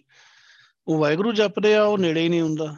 ਉਹ ਆਪਣਾ ਹੀ ਆਸੇ-ਪਾਸੇ ਤੁਰਿਆ ਫਿਰਦਾ ਆ ਤੇ ਉਦਾਂ ਫਿਰ ਉਹ ਅੰਦਰੋਂ ਨਹੀਂ ਖੁਸ਼ ਹੁੰਦੇ। ਬਾਹਰੋਂ ਤਾਂ ਉਹ ਚਲੋ ਠੀਕ ਆ, ਗੁਰਸਿੱਖ ਪਿਆਰੇ, ਕਦੀ ਕਿਸੇ ਦਾ ਬੁਰਾ ਨਹੀਂ, ਕਿਸੇ ਨੂੰ ਕਹਿੰਦੇ ਤੇ ਨਾ ਹੀ ਮੰਗਦੇ ਆ। ਪਰ ਉਹਨਾਂ ਨੂੰ ਖੁਸ਼ੀ ਨਹੀਂ ਹੁੰਦੀ ਅੰਦਰੋਂ। ਅਸਲੀ ਜਿਹੜੇ ਗੁਰਸਿੱਖ ਆ ਨਾ ਭਗਤ ਜਨ ਆ, ਜਿਹੜੇ ਆਪਾਂ ਸੰਗਤ 'ਚ ਵੀ ਦੇਖਦੇ ਆ ਗੁਰਸਿੱਖ ਆ, ਉਹਨਾਂ ਨੂੰ ਇੰਨਾ ਚਾਅ ਚੜਦਾ ਜਦੋਂ ਕੋਈ ਕੋਈ ਕਹਿ ਦੇ ਕਿ ਹਾਂ, ਮੈਂ ਅੰਮ੍ਰਿਤ ਛਕਣ ਨੂੰ ਤਿਆਰ ਆ। ਬਹੁਤ ਚਾਅ ਚੜਦਾ ਹੈ ਆਪਾਂ ਮੰਨ ਲਓ ਉਹਨਾਂ ਨੂੰ ਕਿਸੇ ਗੁਰਸਿੱਖ ਨੂੰ ਮਿਲੀਅਨ ਡਾਲਰ ਦੇ ਦਈਏ ਨਾ ਤੇ ਉਹਦੇ ਬਦਲੇ ਉਹਨੂੰ ਇਹ ਕਹਿ ਰਹੀ ਕਿ ਮੈਂ ਅੰਮ੍ਰਿਤ ਛਕਣ ਨੂੰ ਤਿਆਰ ਆ, ਉਹਨੂੰ ਜ਼ਿਆਦਾ ਖੁਸ਼ੀ ਹੋਊਗੀ ਉਹਦੀ। ਕਿ ਹੈ, ਅੰਮ੍ਰਿਤ ਛਕਣ ਨੂੰ ਤਿਆਰ ਆ, ਮੇਰਾ ਗੁਰੂ ਪਾਤਸ਼ਾਹ ਦਾ ਪੁੱਤਰ ਬਣ ਕੇ ਤੇ ਮੇਰਾ ਭਰਾ ਬਣਨ ਨੂੰ ਤਿਆਰ ਆ।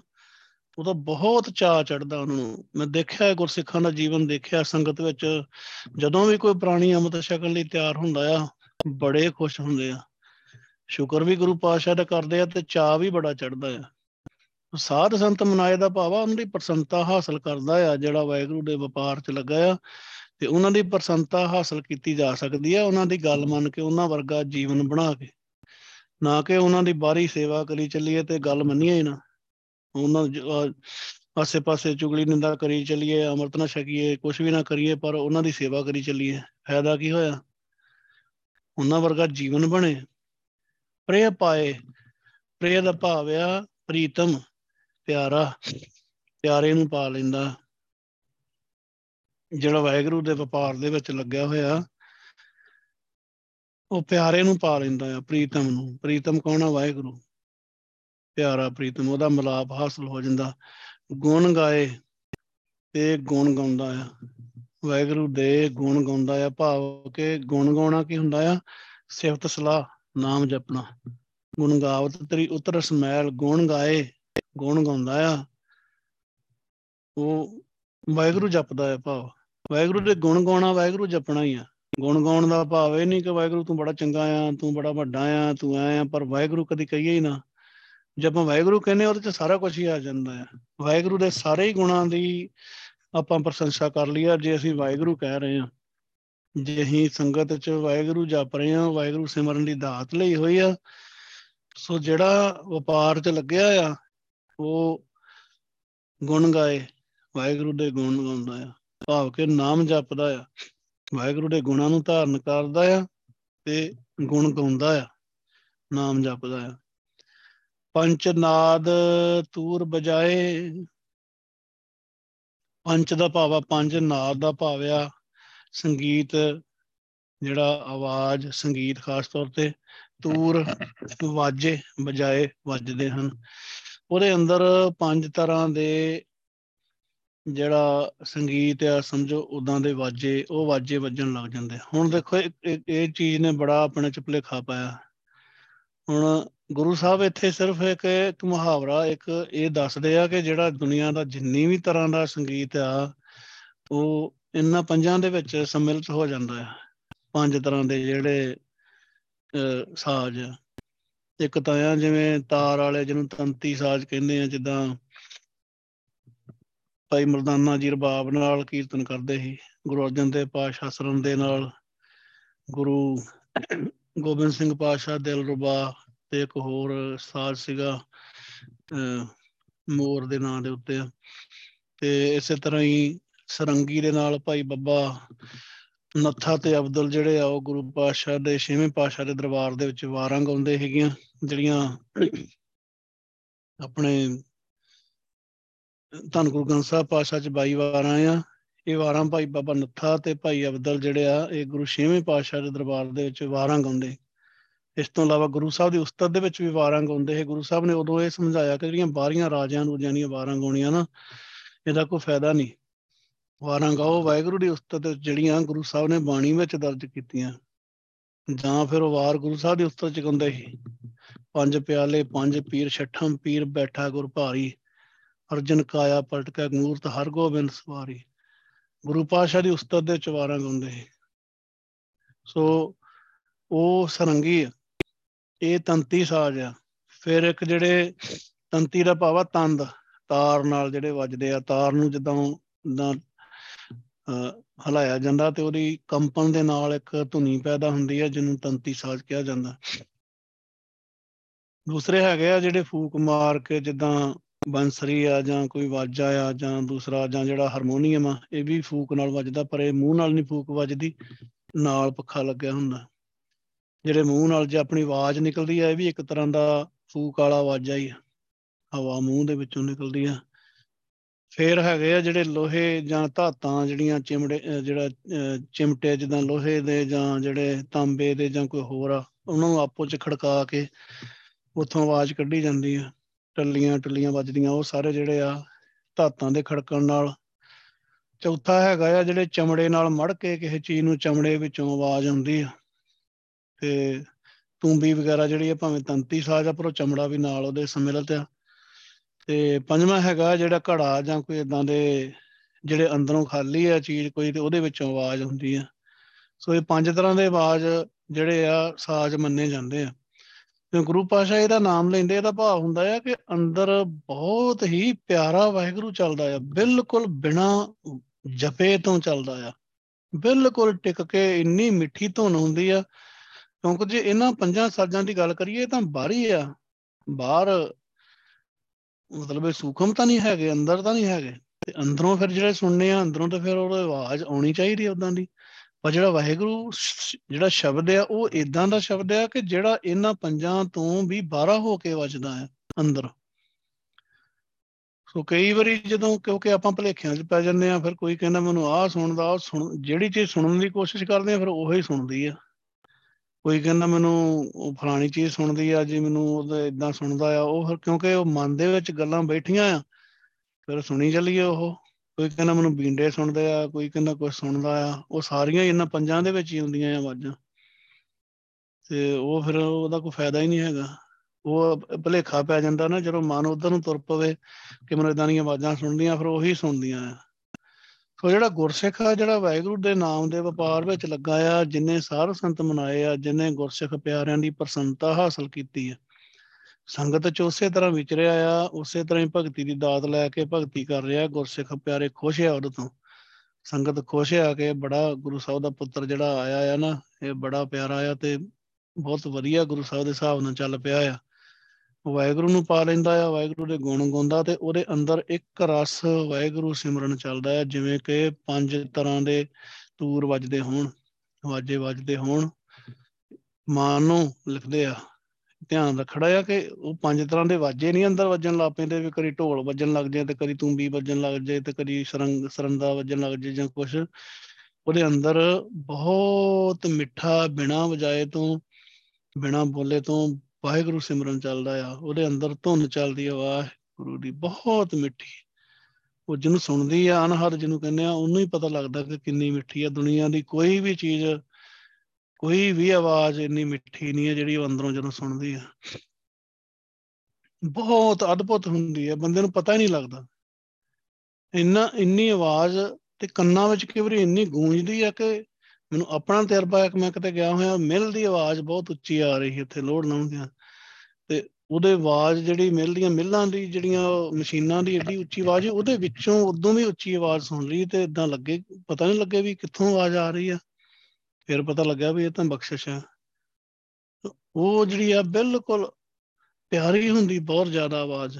ਉਹਦੀ ਗੁਰੂ ਪਾਸ਼ਾ ਜਦੋਂ ਜਦੋਂ ਪੰਜ ਸ਼ਬਦ ਅਨਹਦ ਇਹਦੀ ਗੱਲ ਕਰਦੇ ਤੇ ਆਪਾਂ ਕਈ ਵਾਰੀ ਬਾਹਰੀ ਭਲੇਖਾ ਪਾ ਲੈਂਦੇ ਆ ਕਿ ਸ਼ਾਇਦ ਉਹ ਸਾਜ਼ ਵੱਜਦੇ ਆ ਅੰਦਰ। ਉਹ ਵੀ ਇੱਕ ਕਹ ਲੋ ਮਾਇਆ ਹੀ ਆ। ਉਹ ਫਿਰ ਉਹ ਕਹਿੰਦੇ ਸੁਣਦੇ ਆ, ਫਿਰ ਸੁਣਨੇ ਹੀ ਆ, ਜਦ ਹੁਣ ਸੁਣਨੇ ਹੀ ਉਹ, ਮੈਂ ਸੁਣਨੇ ਹੀ ਉਹ ਬੈਠੇ ਤੇ ਫਿਰ ਉਹੀ ਸੁਣਨੇ, ਹੋਰ ਕੀ ਸੁਣਨਗੇ। ਤੋ ਗੁਰਸਿੱਖ ਪਿਆਰੇ ਦੇ ਅੰਦਰ ਵਾਹਿਗੁਰੂ ਦਾ ਅਨਹਦ ਚੱਲਣਾ। ਰਹਾਓ, ਕਿਰਪਾ ਪਾਏ ਸਹਜਾਏ ਦਰਸਾਏ ਅਬ ਰਾਤਿਆ ਗੋਵਿੰਦ ਨਾਹੂ। ਕਿਰਪਾ ਪਾਏ। ਵਾਹਿਗੁਰੂ ਦੀ ਕਿਰਪਾ ਪਾ ਲੈਂਦਾ ਹੈ। ਸੋ ਇੱਥੇ ਜਿੰਨੇ ਵੀ ਸ਼ਬਦ ਈੜੀ ਲਾਵਾਂ ਦੇ ਨਾਲ ਕਿਰਿਆਵਾਂ ਆ ਰਹੀਆਂ, ਸਾਰੀਆਂ ਥਰਡ ਪਰਸਨ ਇੱਕ ਵਚਨ ਦੀਆਂ ਹੀ ਆ ਸੋ ਇੱਕ ਵਚਨ ਹੀ ਆ ਸਾਰੇ ਇੱਥੇ। ਗੁਰਸਿੱਖ ਪਿਆਰਾ ਭਗਤ ਜਿਹੜਾ ਵਾਹਿਗੁਰੂ ਦੇ ਵਪਾਰ 'ਚ ਲੱਗਿਆ ਹੋਇਆ। ਪਾਏ ਦਾ ਭਾਵਾ ਪਾਉਂਦਾ ਹੈ ਭਾਵੈ ਸਹਜਾਏ ਦਾ ਭਾਵ, ਸਹਜਾਵੈ, ਦਰਸਾਏ ਦਾ ਭਾਵ, ਦਰਸਾਵੈ। ਭਾਵ ਕਿ ਇਹ ਦਰਾਵਾਂ ਵਾਲੀ ਕਿਰਿਆ ਵਾਂਗੂ ਇਹਨਾਂ ਨੂੰ ਆਪਾਂ ਸਮਝਣਾ ਹੈ। ਕਿਰਪਾ ਪਾਏ, ਸਹਜਾਏ, ਦਰਸਾਏ, ਅਬ ਰਾਤਿਆ ਗੋਬਿੰਦ ਰਾਓ। ਵਾਹਿਗੁਰੂ ਦੀ ਕਿਰਪਾ ਹਾਸਲ ਕਰ ਲੈਂਦਾ। ਗੁਰੂ ਪਾਤਸ਼ਾਹ ਉਤੇ ਕਿਰਪਾ ਕਰ ਦਿੰਦੇ ਆ, ਉਹਨੂੰ ਜੋੜ ਦਿੰਦੇ ਆ। ਕਿਰਪਾ ਬਖਸ਼ਿਸ਼ ਇਹੀ ਹੈ, ਸਭ ਤੋਂ ਵੱਡੀ ਗੁਰੂ ਸਾਹਿਬ ਦੀ ਕਿ ਭਗਤੀ ਕਰਵਾਉਣ। ਬਹੁਤ ਜ਼ਿਆਦਾ ਭਗਤੀ ਕਰਵਾਉਣ, ਸੰਗਤ ਨਾਲ ਬਹੁਤ ਜ਼ਿਆਦਾ ਪਿਆਰ ਪਾ ਦੇਣ। ਸਹਿਜ ਆਏ, ਸਹਿਜ ਵਿੱਚ ਟਿਕ ਜਾਂਦਾ ਹੈ ਗੁਰਸਿੱਖ। ਜੇ ਟਿਕ ਨਹੀਂ ਨਾ ਰਿਹਾ, ਫਿਰ ਵੀ ਖੇਡ, ਉਹ ਸਮਝ ਲਓ ਕਿ ਮਾਇਆ ਹੀ ਚੱਲ ਰਹੀ ਆ ਚਾਹੇ ਜਿੰਨਾ ਮਰਜ਼ੀ ਸਿਆਣਾ ਸਮਝਦਾ ਆ ਟਿਕਾਓ ਬਹੁਤ ਜ਼ਰੂਰੀ ਆ ਆਤਮਿਕ ਅਡੋਲਤਾ, ਟਿਕ ਜਾਣਾ, ਸੰਗਤ 'ਚ ਬੈਠੇ, ਟਿਕ ਜਾਵੇ, ਦਰਸ ਆਏ ਵਾਹਿਗੁਰੂ ਦਾ ਦਰਸ਼ਨ ਹਾਸਲ ਹੋ ਜਾਂਦਾ ਆ, ਵਾਹਿਗੁਰੂ ਦੇ ਦਰਸ਼ਨ ਹੋ ਜਾਂਦੇ ਆ। ਅਬ ਰਾਤਿਆ ਗੋਵਿੰਦ, ਸਿਉ ਅਬ ਦਾ ਭਾਵਾ ਹਮੇਸ਼ਾ ਲਈ। ਸਦਾ ਵਾਸਤੇ ਰਾਤਿਆ ਦਾ ਭਾਵਾ ਰੰਗਿਆ ਗਿਆ। ਗੋਵਿੰਦ ਸਿਉ, ਵਾਹਿਗੁਰੂ ਦੇ ਨਾਮ ਦੇ ਵਿੱਚ, ਵਾਹਿਗੁਰੂ ਦੇ ਪਿਆਰ ਦੇ ਵਿੱਚ ਹਮੇਸ਼ਾ ਵਾਸਤੇ ਰੰਗਿਆ ਗਿਆ। ਹਮੇਸ਼ਾ ਵਾਸਤੇ। ਇਹ ਨਹੀਂ ਕਿ ਰੰਗ ਚੜਿਆ ਸੀ ਤੇ ਪਰਸੋਂ ਨੂੰ ਫਿਰ ਲੱਥ ਗਿਆ। ਜਿਹੜਾ ਵਾਹਿਗੁਰੂ ਦੇ ਨਾਮ ਦਾ ਰੰਗ ਆ, ਇਹ ਲੱਥਦਾ ਨਹੀਂਗਾ ਬੜੇ ਭਾਗਾਂ ਵਾਲੇ ਦੇ ਉੱਤੇ ਚੜਦਾ ਆ ਤੇ ਲੱਥਦਾ ਨਹੀਂਗਾ ਕਦੇ ਵੀ। ਜੇ ਸਮਝ ਲਓ, ਜੇ ਆਪਾਂ ਕਹਿੰਦੇ ਨਾ ਫਲਾਣਾ ਆਪਾਂ ਜੇ ਕਹਿੰਦੇ ਆ ਕਿ ਲੱਥ ਗਿਆ ਰੰਗ, ਇਹਦਾ ਮਤਲਬ ਚੜਿਆ ਹੀ ਨਹੀਂਗਾ ਰੰਗ। ਲੱਥ ਕਿਦਾਂ ਗਿਆ? ਚੜਿਆ ਹੀ ਨਹੀਂਗਾ ਭਲੇਖਾ ਹੀ ਸੀਗਾ। ਕਸੁੰਬੇ ਦਾ ਰੰਗ ਹੀ। ਉਹ ਸੰਸਾਰ ਹੀ ਆ। ਵੇਖਣ ਨੂੰ ਲੱਗਦਾ ਹੁੰਦਾ ਕਿ ਉਹ ਕੋਈ ਅਧਿਆਤਮਕ ਗੱਲ ਆ, ਭਗਤੀ ਆ, ਪਰ ਉਹ ਹੁੰਦਾ ਉਹ ਉਹ ਬਾਰੀ ਬਾਰੀ ਤੌਰ ਤੇ ਹੀ ਆ। ਉਹ ਇੱਕ ਹਿਸਾਬ ਦਾ ਸੰਸਾਰ ਦਾ ਹੀ ਰੰਗ ਚੜਿਆ ਹੈਗਾ ਵੇਖਣ ਨੂੰ ਲੱਗਦਾ ਹੈਗਾ ਜੇ ਜੇ ਚਲੇ ਜੇ ਲੱਥ ਗਿਆ, ਜੈਸਾ ਰੰਗ ਕਸੁੰਭ ਕਾ, ਤੈਸਾ ਹੈ ਸੰਸਾਰ। ਮੇਰੇ ਰਮਈਏ ਰੰਗ ਮਜੀਠ ਕਾ, ਕਹਿ ਰਵਿਦਾਸ ਸਮਾਲ। ਭਗਤ ਰਵਿਦਾਸ ਜੀ ਕਹਿੰਦੇ ਆ, ਇਹ ਮਜੀਠ ਦਾ ਰੰਗ ਆ। ਇਹ ਲੱਥਦਾ ਨਹੀਂਗਾ ਕੱਪੜਾ ਫਟ ਜਾਊਗਾ ਪਰ ਰੰਗ ਨਹੀਂ ਲੱਥੂਗਾ। ਇਹ ਸਰੀਰ ਤਾਂ ਚੱਲ ਜਾਊਗਾ ਪਰ ਰੰਗ ਨਹੀਂ ਲੱਥੂਗਾ। ਜੇ ਲੱਥ ਗਿਆ ਇਹ ਇਹਦਾ ਮਤਲਬ ਉਹ ਚੜਿਆ ਹੀ ਨਹੀਂ। ਐਵੇਂ ਦੇਖਣ ਨੂੰ ਲੱਗਦਾ ਸੀ ਕਿ ਰੰਗ ਚੜਿਆ, ਬੜਾ ਚਮਕਦਾਰ ਆ। ਸੰਤ ਸੇਵ ਪ੍ਰੀਤ ਨਾਥ ਰੰਗ ਲਾਲਨ ਲਾਏ। ਸੰਤ ਸੇਵ, ਸੰਤ ਦਾ ਭਾਵ ਇੱਥੇ ਗੁਰੂ ਪਾਸ਼ਾ ਸੰਤ ਦੀ ਦਸੀ ਹੋਈ ਸੇਵਾ ਦੇ ਨਾਲ ਪ੍ਰੀਤ ਨਾਥ, ਪ੍ਰੀਤ ਦਾ ਭਾਵ ਪ੍ਰੀਤੀ ਨਾਥ, ਸਾਰੀ ਸ੍ਰਿਸ਼ਟੀ ਦਾ ਮਾਲਕ ਵਾਹਿਗੁਰੂ ਦੇ ਪ੍ਰੀਤੀ ਨਾਥ ਦੀ ਪ੍ਰੀਤੀ। ਉਹਨੂੰ ਪੈਦਾ ਹੋ ਜਾਂਦੀ ਉਹਦੇ ਅੰਦਰ, ਨਾਥ ਦੀ ਪ੍ਰੀਤੀ। ਵਾਹਿਗੁਰੂ ਦੀ, ਵਾਹਿਗੁਰੂ ਖਸਮ ਪ੍ਰਭੂ ਦੀ ਪ੍ਰੀਤ। ਸੰਤ ਦੀ ਦੱਸੀ ਹੋਈ ਸੇਵਾ ਦੇ ਨਾਲ, ਗੁਰੂ ਸਾਹਿਬ ਦੀ ਦੱਸੀ ਹੋਈ ਸੇਵਾ ਦੇ ਨਾਲ। ਜਿੱਦਾਂ ਆਪਾਂ ਪਹਿਲਾਂ ਵੀ ਗੱਲ ਕੀਤੀ ਆ ਕਿ ਵਪਾਰ ਗੁਰੂ ਸਾਹਿਬ ਨੇ ਕਰਵਾਉਣਾ ਆ। ਸੇਵਾ ਭਗਤੀ ਗੁਰੂ ਸਾਹਿਬ ਨੇ ਦੱਸਣੀ ਆ। ਆਪਣੇ ਆਪ ਨਹੀਂ, ਜਿੱਦਾਂ ਅੱਜ ਵੀ ਆਪਾਂ ਗੱਲ ਕਰਦੇ ਸੀ ਮੈਸੇਜ ਦੇ ਵਿੱਚ ਉੱਥੇ ਕਿ ਪਤਾ ਲੱਗ ਗਿਆ ਕਿ ਵਾਹਿਗੁਰੂ ਸਿਮਰਨ, ਜੇ ਵਾਹਿਗੁਰੂ ਨਾਮ ਜਿਹੜਾ ਆ, ਨਾਮ ਵਾਹਿਗੁਰੂ ਸਿਮਰਨ ਆ, ਪਰ ਜਿੰਨਾ ਚਿਰ ਗੁਰੂ ਸਾਹਿਬ ਨਹੀਂ ਉਹ ਹੁਕਮ ਕਰਕੇ ਸਮਝਾਉਂਦੇ ਜਾਂ ਦੱਸਦੇ, ਸਿਰ ਤੇ ਹੱਥ ਰੱਖ ਕੇ ਦਿੰਦੇ ਆ, ਉਹਨਾਂ ਚਿਰ ਬਖਸ਼ਿਸ਼ ਨਹੀਂ ਹੋ ਸਕਦੀ। ਸੰਤ ਦੀ ਦਸੀ ਹੋਈ ਸੇਵਾ, ਗੁਰੂ ਸਾਹਿਬ ਦੀ ਦਸੀ ਹੋਈ ਸੇਵਾ ਦੇ ਦੁਆਰਾ ਵਾਹਿਗੁਰੂ ਦੀ ਪ੍ਰੀਤ ਪੈਦਾ ਹੁੰਦੀ ਆ। ਰੰਗ ਲਾਲਨ ਲਾਏ ਤੇ ਵਾਹਿਗੁਰੂ ਦੇ ਪਿਆਰ ਦਾ ਰੰਗ ਚੜ ਜਾਂਦਾ। ਸੋਹਣੇ ਵਾਹਿਗੁਰੂ ਦੇ ਲਾਲਨ ਦਾ ਪਾਪਾ ਪਿਆਰੇ ਵਾਹਿਗੁਰੂ ਦੇ ਪਿਆਰ ਦਾ ਰੰਗ ਲੱਗ ਜਾਂਦਾ ਆ, ਲਾਏ ਉਹਦੇ ਅੰਦਰ, ਉਹਦੇ ਉੱਤੇ ਚੜ ਜਾਂਦਾ ਆ, ਉਹਦੀ ਆਤਮਾ ਨੂੰ ਚੜ ਜਾਂਦਾ ਆ। ਗੁਰ ਗਿਆਨ ਮਨ ਦੇ ਲੜਾਏ, ਰਹਿ ਸਾਏ, ਨਹੀਂ ਆਏ, ਸਹਿ ਜਾਏ, ਮਨ ਨਿਧਾਨ ਪਾਏ। ਹੁਣ ਦੇਖੋ ਜਦੋਂ ਆਪਾਂ ਇਹ ਸ਼ਬਦ ਪੜ੍ਹਨਾ ਆ ਤਾਂ ਸਾਨੂੰ ਜਿੰਨਾ ਚਿਰ ਆਪਾਂ ਉੱਥੇ ਉਹਦੇ ਵੱਖ-ਵੱਖ ਫਰੇਜ਼ ਨਹੀਂ ਬਣਾਉਂਦੇ, ਹਿੱਸੇ ਨਹੀਂ ਬਣਾਉਂਦੇ ਉਹਨਾਂ ਚਿਰ ਆਪਾਂ ਨੂੰ ਸਮਝ ਨਹੀਂ ਆਉਣੀ। ਇਹ ਦੇਖੋ ਇੱਕੋ ਪੰਕਤੀ ਆ, ਗੁਰ ਗਿਆਨ ਮਨ ਦੇ ਰੜਾਏ, ਇੱਕ, ਰਹਿ ਸਾਏ, ਦੋ, ਨਹੀਂ ਆਏ, ਤਿੰਨ, ਸਹਿ ਜਾਏ, ਚਾਰ, ਮਨ ਨਿਧਾਨ ਪਾਏ। ਪੰਜ ਹਿੱਸੇ ਕਰਨੇ ਪੈਣੇ ਆ ਜੇ ਇਸ ਪੰਕਤੀ ਨੂੰ ਸਮਝਣਾ ਹੈ ਨਹੀਂ ਕਰਦੇ ਤੇ ਇਹਦਾ ਮਤਲਬ ਸਮਝਣਾ ਨਹੀਂ ਚਾਹੁੰਦੇ, ਤੇ ਪਾਠ ਹੀ ਕਰਨਾ ਚਾਹੁੰਦੇ ਆ। ਗੁਰ ਗਿਆਨ ਮਨ ਦੇ ਰੜਾਏ। ਤੇ ਉਹ ਗੁਰਸਿੱਖ ਜਿਹੜਾ ਵਾਹਿਗੁਰੂ ਦੀ ਭਗਤੀ ਦੇ ਵਪਾਰ ਵਿੱਚ ਲੱਗਿਆ ਆ, ਜਿਹਨੂੰ ਗੁਰੂ ਸਾਹਿਬ ਨੇ ਲਾ ਲਿਆ ਆ, ਉਹ ਗੁਰ ਗਿਆਨ ਮਨ ਦੇ ਰੜਾਏ। ਗੁਰੂ ਦਾ ਦੱਸਿਆ ਹੋਇਆ ਗਿਆਨ ਜਿਹੜਾ ਉਹਨੂੰ ਮਨ ਵਿੱਚ ਪੱਕਾ ਕਰ ਲੈਂਦਾ ਆ। ਭਾਵ ਕਿ ਗੁਰੂ ਸਾਹਿਬ ਹੀ ਉਹਦੇ ਮਨ ਦੇ ਵਿੱਚ ਆਪਣੇ ਗਿਆਨ ਨੂੰ ਪੱਕਾ ਕਰਵਾ ਦਿੰਦੇ ਆ ਕਿ ਦੇਖ ਆ ਗਿਆਨ ਆ ਭਾਈ। ਗੁਰਮੁਖ ਨਾਦੰ, ਗੁਰਮੁਖ ਵੇਦੰ ਗੁਰੂ ਸਾਹਿਬ ਦੀ ਸ਼ਰਨ ਦੇ ਵਿੱਚ ਪੈ ਕੇ ਜਾਂ ਗੁਰੂ ਸਾਹਿਬ ਉਹਨੂੰ ਆਪਣੀ ਸ਼ਰਨ ਚ ਪਵਾ ਕੇ ਉਹਨੂੰ ਗਿਆਨ ਦ੍ਰਿੜ ਕਰਾ ਦਿੰਦੇ ਆ ਕਿ ਗਿਆਨ ਆ ਆ ਭਾਈ, ਤੂੰ ਭਗਤੀ ਕਰਨੀ ਆ। ਸੰਸਾਰੀ ਵਿਕਾਰਾਂ ਦੇ ਵਿੱਚ ਪੈ ਕੇ ਖਚਤ ਨਹੀਂ ਹੋਣਾ ਇਹਨਾਂ 'ਚ ਤੇ ਇਹਨਾਂ ਦੇ ਵਿੱਚ ਆਪਣੇ ਆਪ ਨੂੰ ਖਰਾਬ ਨਹੀਂ ਕਰਨਾ, ਮਰਨਾ ਨਹੀਂਗਾ ਭਗਤੀ ਕਰਨੀ ਆ। ਵਿਕਾਰਾਂ 'ਚ ਨਹੀਂ ਪੈਣਾ, ਭਗਤੀ ਕਰਨੀ ਆ। ਇਹ ਗਿਆਨ ਆ ਗੁਰੂ ਸਾਹਿਬ ਦਾ। ਗੁਰ ਗਿਆਨ ਮਨ ਦੇ ਲੜਾਏ ਮਨ ਦੇ ਵਿੱਚ ਪੱਕਾ ਕਰਦਾ ਹੈ। ਮਨ ਦੇ ਵਿੱਚ ਗੁਰੂ ਸਾਹਿਬ ਦੇ ਗਿਆਨ ਨੂੰ ਪੱਕਾ ਕਰਦਾ ਹੈ। ਦੇਖੋ, ਹੁਣ ਆਪਾਂ ਕਈ ਵਾਰੀ ਕਹਿੰਦੇ ਆ ਜੀ, ਸਿੱਖ ਜੀ ਇੰਨੇ ਧੜੇ ਬਣ ਗਏ, ਇੰਨੀਆਂ ਜੀ ਜਥੇਬੰਦੀਆਂ ਆ, ਬਾਬੇ ਆ, ਡੇਰੇ ਆ, ਫਲਾਣਾ ਆ। ਉਹਦਾ ਕਾਰਨ ਕੀ ਆ? ਮੇਨ ਕਾਰਨ ਇਹੀ ਆ ਕਿ ਗੁਰੂ ਸਾਹਿਬ ਦੇ ਗਿਆਨ ਨੂੰ ਦ੍ਰਿੜ ਨਹੀਂ ਕੀਤਾ। ਬਹੁਤੇ ਤਾਂ ਜਿਹੜੇ ਹੁਣ ਆਮ ਪੜ੍ਹੇ ਲਿਖੇ, ਜਿਹੜੇ ਗੁਰਸਿੱਖ ਪੜ੍ਹੇ ਲਿਖੇ, ਜਿਹੜੇ ਆਮ ਸਿੱਖ ਮਿਲਦੇ ਆ ਜਾਂ ਕੋਈ ਹੋਰ ਕੋਈ ਆ, ਉਹ ਵੀ ਕਹਿਣਗੇ, ਮੈਂ ਪਾਠ ਕੀਤਾ, ਜਿਵੇਂ ਪਾਠ ਕਰਦੀ ਆ ਹਾਂਜੀ ਭੈਣ ਜੀ, ਪਾਠ, ਹਾਂਜੀ ਪਾਠ ਕਰਦੇ ਆ, ਮੈਂ ਪਾਠ ਕੀਤਾ। ਗੁਰਮੁਖ ਨਾਦੰ, ਗੁਰਮੁਖ ਵੇਦੰ, ਕੀ ਹੁੰਦਾ? ਸਵਸਤਿਆਤ ਬਾਣੀ ਬਰਮਾਓ, ਕੀ ਆ ਪੰਕਤੀ ਦਾ ਅਰਥ? ਸਵਸਤਿਆਤ ਬਾਣੀ ਬਰਮਾਓ। ਕੀ ਇਹਦਾ ਕੀ ਮਤਲਬ ਆ? ਭੁਗਤ ਗਿਆਨ, ਦਇਆ, ਭੰਡਾਰਨ, ਕਿਹੜੀ ਭੁਗਤ? ਭੰਡਾਰਨ ਕੀ ਹੁੰਦੀ ਆ? ਨਹੀਂ ਪਤਾ ਨਹੀਂ ਪਾ। ਮਤਲਬ ਗੁਰੂ ਸਾਹਿਬ ਦੇ ਗਿਆਨ ਨੂੰ ਦ੍ਰਿੜ ਨਹੀਂ ਕੀਤਾ ਤੇ ਏਕਤਾ ਕਿੱਦਾਂ ਆ ਜੂਗੀ? ਕਿੱਦਾਂ ਆਪਾਂ ਕਵਾਂਗੇ ਕਿ ਅਸੀਂ ਇੱਕ ਦ੍ਰਿੜ ਤੌਰ ਤੇ ਪੂਰਾ ਐਨ ਮਤਲਬ ਸਿਸਟਮ ਬਣਾ ਲਾਂਗੇ। ਪਰ ਖੇਡ ਔਖੀ ਹੈ ਗੁਰੂ ਸਾਹਿਬ ਦੀ। ਹੁਣ ਗਿਆਨ ਪਹਿਲੇ ਨੰਬਰ ਤੇ ਗੁਰੂ ਸਾਹਿਬ ਦੀ ਬਾਣੀ ਦੀ ਵਿਚਾਰ ਪਤਾ ਲੱਗੇ ਮੋਟੀ ਮੋਟੀ ਫਿਰ ਥੋੜੀ ਜੀ ਬਰੀਕੀ ਚ ਜਾਵੇ, ਫਿਰ ਹੋਰ ਬਰੀਕੀ ਚ ਜਾਵੇ, ਫਿਰ ਨਾਲ ਵਾਹਿਗੁਰੂ ਜਪੇ, ਸਿਮਰਨ ਕਰੇ, ਅਮਰ ਦੀ ਦਾਤ ਲੈ ਕੇ ਸੰਗਤ ਕਰੇ। ਫਿਰ ਗਿਆਨ ਪੱਕਾ ਹੋਣਾ। ਪਾਠ ਕਰੀ ਜਾਂਦੇ ਹੋ ਤਾਂ। ਚੰਗੇ ਭਲੇ ਪੜ੍ਹੇ ਲਿਖੇ ਬੰਦੇ ਐਮਏ ਪੀਐਚਡੀ ਉਹ ਕਹਿੰਦੇ ਮੈਂ ਪਾਠ ਕੀਤਾ ਸੀ। ਮੈਂ ਸਵੇਰੇ ਪਾਠ ਕੀਤਾ ਆ ਮੈਂ ਹੁਣ ਪਾਠ ਕਰ ਲਿਆ। ਪਾਠ ਦਾ ਇੱਕ ਅੱਖਰ ਵੀ ਨਹੀਂ ਪਤਾ ਵੀ ਉਹ ਕੀ ਕਿਹਾ ਸੀ ਪਾਠ ਨੇ। ਇੱਕ ਓੰਕਾਰ ਦੇ ਅਰਥ ਨਹੀਂ ਹੁੰਦੇ, ਕਿਉਂਕਿ ਗੁਰੂ ਸਾਹਿਬ ਦੇ ਗਿਆਨ ਦਾ ਨਹੀਂ ਪਤਾ ਲੱਗਾ, ਉਹਨੂੰ ਸਿਰਫ ਪੜ੍ਹਿਆ ਹੀ ਆ। ਬੜੀ ਹੈਰਾਨੀ ਦੀ ਗੱਲ ਆ ਕਿ ਸਾਡਾ ਬੱਚਾ ਸਕੂਲ ਦੇ ਵਿੱਚ ਜਾਵੇ, ਤਾਂ ਉਹ ਜੋ ਪੜ੍ਹਦਾ ਆ, ਗੱਲ ਕੱਲੀ ਕੱਲੀ ਟੀਚਰ ਸਮਝਾਉਂਦਾ ਆ ਨਾਲ ਉਹ ਸਮਝਦਾ ਆ ਤੇ ਉਨਾ ਹੀ ਬੱਚਾ ਜ਼ਿਆਦਾ ਪੜ੍ਹਾਈ 'ਚ ਵਧੀਆ ਹੁੰਦਾ, ਜਿੰਨਾ ਉਹ ਜ਼ਿਆਦਾ ਉਸ ਗੱਲ ਨੂੰ ਸਮਝਦਾ ਆ। ਕਿਉਂਕਿ ਜਦੋਂ ਉਹਨੇ ਪੇਪਰ ਦੇਣਾ ਆ, ਜਾਂ ਜਦੋਂ ਟੀਚਰ ਨੇ ਕੁਐਸਚਨ ਪੁੱਛਣਾ ਆ, ਜਾਂ ਟੈਸਟ ਲੈਣੇ ਆ ਉਹਦੇ ਨੰਬਰ ਉਨੇ ਹੀ ਜ਼ਿਆਦਾ ਆਉਣਗੇ ਜਿੰਨਾ ਗੱਲ ਨੂੰ ਸਮਝ ਰਿਹਾ ਆ। ਤੇ ਜੇ ਉਹ ਉਦਾਂ ਹੀ ਉਹ ਬਸ ਉਹਨੇ ਕਹਿਤਾ ਉਹ ਸੁਣੀ ਗਿਆ, ਪਤਾ ਕੱਖ ਵੀ ਨਹੀਂ ਲੱਗਿਆ ਤੇ ਪੇਪਰ 'ਚ ਮੂੰਹ ਚੱਕ ਕੇ ਬੈਠਾ ਰਹੂਗਾ। ਜਾਂ ਤੇ ਟੈਸਟ ਲੈ ਲਿਆ ਟੈਸਟ 'ਚ ਪਾਸ ਨਹੀਂ ਹੋ ਫੇਲ ਹੋਊਗਾ। ਉਹੀ ਹਿਸਾਬ ਸਾਡਾ। ਗੁਰੂ ਸਾਹਿਬ ਦੀ ਬਾਣੀ ਤੇ ਵਿੱਚ ਤਾਂ ਗੁਰੂ ਸਾਹਿਬ ਬੜਾ ਪਿਆਰ ਬਖਸ਼ਦੇ ਆ ਖੇੜੀ ਬੜੀ ਉੱਚੀ ਆ। ਤੇ ਗੁਰੂ ਸਾਹਿਬ ਹਰ ਚੀਜ਼ ਤੋਂ ਹੀ ਸਾਨੂੰ ਮੁਕਤ ਕਰ ਦਿੰਦੇ ਆ। ਕਿਸੇ ਵੀ ਦੁਨਿਆਵੀ ਵੀ ਕਿਸੇ ਤਰੀਕੇ ਦਾ ਫਿਕਰ ਨਹੀਂ ਰਹਿੰਦਾ। ਇੱਕੋ ਗੱਲ ਸਮਝ ਆ ਜਾਂਦੀ ਹੈ ਕਿ ਗੁਰੂ ਸਾਹਿਬ, ਤੁਸੀਂ ਸਾਨੂੰ ਆਪਣੇ ਪੁੱਤਰ ਬਣਾਓ, ਜੇ ਬਣਾ ਲਿਆ ਤੇ ਤੁਹਾਡਾ ਸ਼ੁਕਰਾਨਾ ਆ। ਤੇ ਬਸ ਮੈਨੂੰ ਭਗਤੀ ਕਰਾਈ, ਚਲੋ ਗੁਰੂ ਪਾਸ਼ਾ ਗੁਰੂ ਪਾਸ਼ਾ ਸੰਗਤ ਬਖਸ਼ੀ, ਚਲੋ।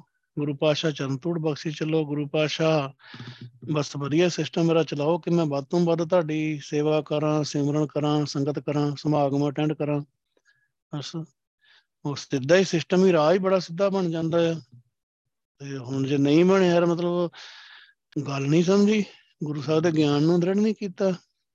ਪਤਾ ਨਹੀਂ ਕੋ ਖੇੜ ਵਾਹਿਗੁਰੂ ਦੀ ਹੀ ਕੀ ਸੀਗਾ। ਗੁਰ ਗਿਆਨ ਮਨ ਦਰੜਾਏ, ਗੁਰੂ ਦੇ ਗਿਆਨ ਨੂੰ ਮਨ ਚ ਪੱਕਾ ਕਰਦਾ, ਰਹਿ ਸਾਏ। ਸੋ ਰਹਿਸ ਆਏ ਰਹਿਸ ਹੁੰਦਾ ਆ, ਖਿੜਾਓ।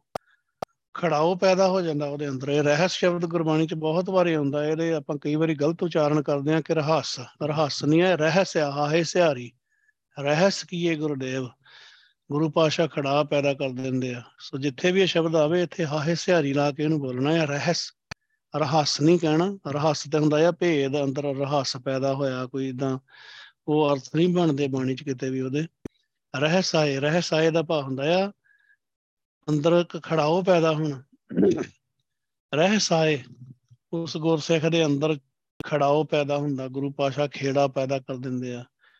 ਨਹੀਂ ਆਏ ਤੇ ਉਹ ਫੇ ਬਾਰ-ਬਾਰ ਜੰਮਣ ਮਰਨ ਦੇ ਚੱਕਰ 'ਚ ਨਹੀਂ ਪੈਂਦੇ, ਦੁਬਾਰਾ ਨਹੀਂ ਆਏ। ਉਹ ਫੇਰ ਇਸ ਇਸ ਸਰੀਰ ਲੈ ਕੇ ਪੈਦਾ ਨਹੀਂ ਹੋਏ, ਸੱਚਖੰਡ ਚਲੇ ਗਏ। ਸਹਿਜ ਆਏ, ਆਤਮਕ ਅਡੋਲਤਾ 'ਚ ਟਿਕ ਗਏ। ਉਹ ਟਿਕ ਜਾਂਦਾ ਆ, ਗੁਰਸਿੱਖ ਪਿਆਰਾ। ਨਹੀਂ ਆਏ, ਇਹ ਸਾਰੇ ਆਪਾਂ ਇੱਕ ਵਚਨ ਵਾਂਗੂ ਕਰਨੇ ਮੈਂ ਬਹੁਤ ਵਚਨ ਕਰ ਰਿਹਾ ਸੀ, ਨਹੀਂ ਆਏ ਦਾ ਭਾਵ ਦੁਬਾਰਾ ਆਉਂਦਾ ਨਹੀਂ ਜਨਮ ਮਰਨ ਦੇ ਗੇੜ 'ਚ ਨਹੀਂ ਪੈਂਦਾ। ਸਹਿਜ ਆਏ, ਟਿਕ ਜਾਂਦਾ ਹੈ, ਸਹਿਜ ਵਿੱਚ ਰਹਿੰਦਾ ਹੈ। ਮਨ ਨਿਧਾਨ ਪਾਏ ਅਤੇ ਆਪਣੇ ਮਨ ਦੇ ਵਿੱਚ ਵਾਹਿਗੁਰੂ ਦੇ ਨਾਮ ਦਾ ਖਜ਼ਾਨਾ ਪਾ ਲੈਂਦਾ ਹੈ। ਗੁਰੂ ਸਾਹਿਬ ਅੰਦਰੋਂ ਹੀ ਉਹਨੂੰ ਖੇੜ ਸਮਝਾ ਦਿੰਦੇ ਆ, ਅੰਦਰੋਂ ਜੋੜ ਲੈਂਦੇ ਆ ਮਨ ਦੇ ਵਿੱਚ। ਸਭ ਤਜੀ ਮਨ ਕੀ ਕਾਮ ਕਰਾ, ਤੇ ਆਪਣੇ ਮਨ ਦੀਆਂ ਮਨ ਕੀ ਦਾ ਮਤਲਬ ਮਨ ਦੀ, ਮਨ ਦੀਆਂ ਵਾਸ਼ਨਾਵਾਂ ਸਾਰੀਆਂ ਸਭ ਤਜੀ। ਸਭ ਦਾ ਭੱਬਾ ਮੁਕਤਾ ਹੈ ਬਹੁ ਵਚਨ ਇਸਤਰੀਵਾਚਕ ਵੀ ਆ। ਮਨ ਦੀ ਜਿਹੜੀ ਵਾਸ਼ਨਾ ਆ ਬਹੁ ਵਚਨ ਨਹੀਂ ਆ ਸੱਚ ਇਸਤਰੀਵਾਚਕ ਆ ਸਭ ਤਜੀ ਮਨ ਕੀ ਕਾਮ ਕਰਾ। ਮਨ ਦੀ ਜਿਹੜੀ ਵਾਸ਼ਨਾਵਾਂ ਜਿਹੜੀਆਂ ਹੀ ਕਾਮ, ਕਾਮਨਾਵਾਂ, ਇਹ ਮਨ ਦੀਆਂ ਤਿਆਗ ਦਿੰਦਾ। ਕਾਮ ਕਰਨ ਦਾ ਭਾਵ ਆ ਵਾਸ਼ਨਾ ਵਾਸ਼ਨਾ, ਕਾਮ ਕਰਾ।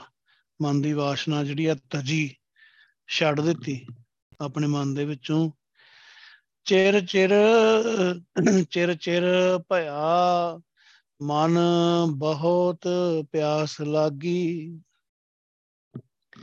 ਇਹ ਵਾਹਿਗੁਰੂ, ਬਹੁਤ ਚਿਰ ਹੋਇਆ ਤੇਰੇ ਦਰਸ਼ਨਾਂ ਨੂੰ। ਫਿਰ ਉਹਦੇ ਅੰਦਰੋਂ ਇੱਕ ਭਾਵਨਾ ਪੈਦਾ ਹੁੰਦੀ ਆ, ਵਾਹਿਗੁਰੂ ਦੇ ਦਰਸ਼ਨਾਂ ਦੀ, ਗੁਰੂ ਪਾਸ਼ਾ ਦੀ ਬਖਸ਼ਿਸ਼ ਦੀ ਕਿ ਬੜਾ ਵਾਹਿਗੁਰੂ ਬਹੁਤ ਜਨਮ ਬਿਸ਼ਰੇ ਥੇ ਮਾਧੋ ਇਹ ਜਨਮ ਤੁਮਾਰੇ ਲਈ ਕਹੈ ਰਵਿਦਾਸ, ਆਸ ਲੱਗ ਜੀਵੋ ਚਿਰ ਭਇਓ ਦਰਸ਼ਨ ਦੇਖੇ, ਬੜਾ ਚਿਰ ਹੋ ਗਿਆ ਵਾਹਿਗੁਰੂ, ਮੈਨੂੰ ਤਾਂ ਕੋਈ ਪਤਾ ਹੀ ਨਹੀਂ ਕਿੰਨਾ ਚਿਰ ਹੋ ਗਿਆ।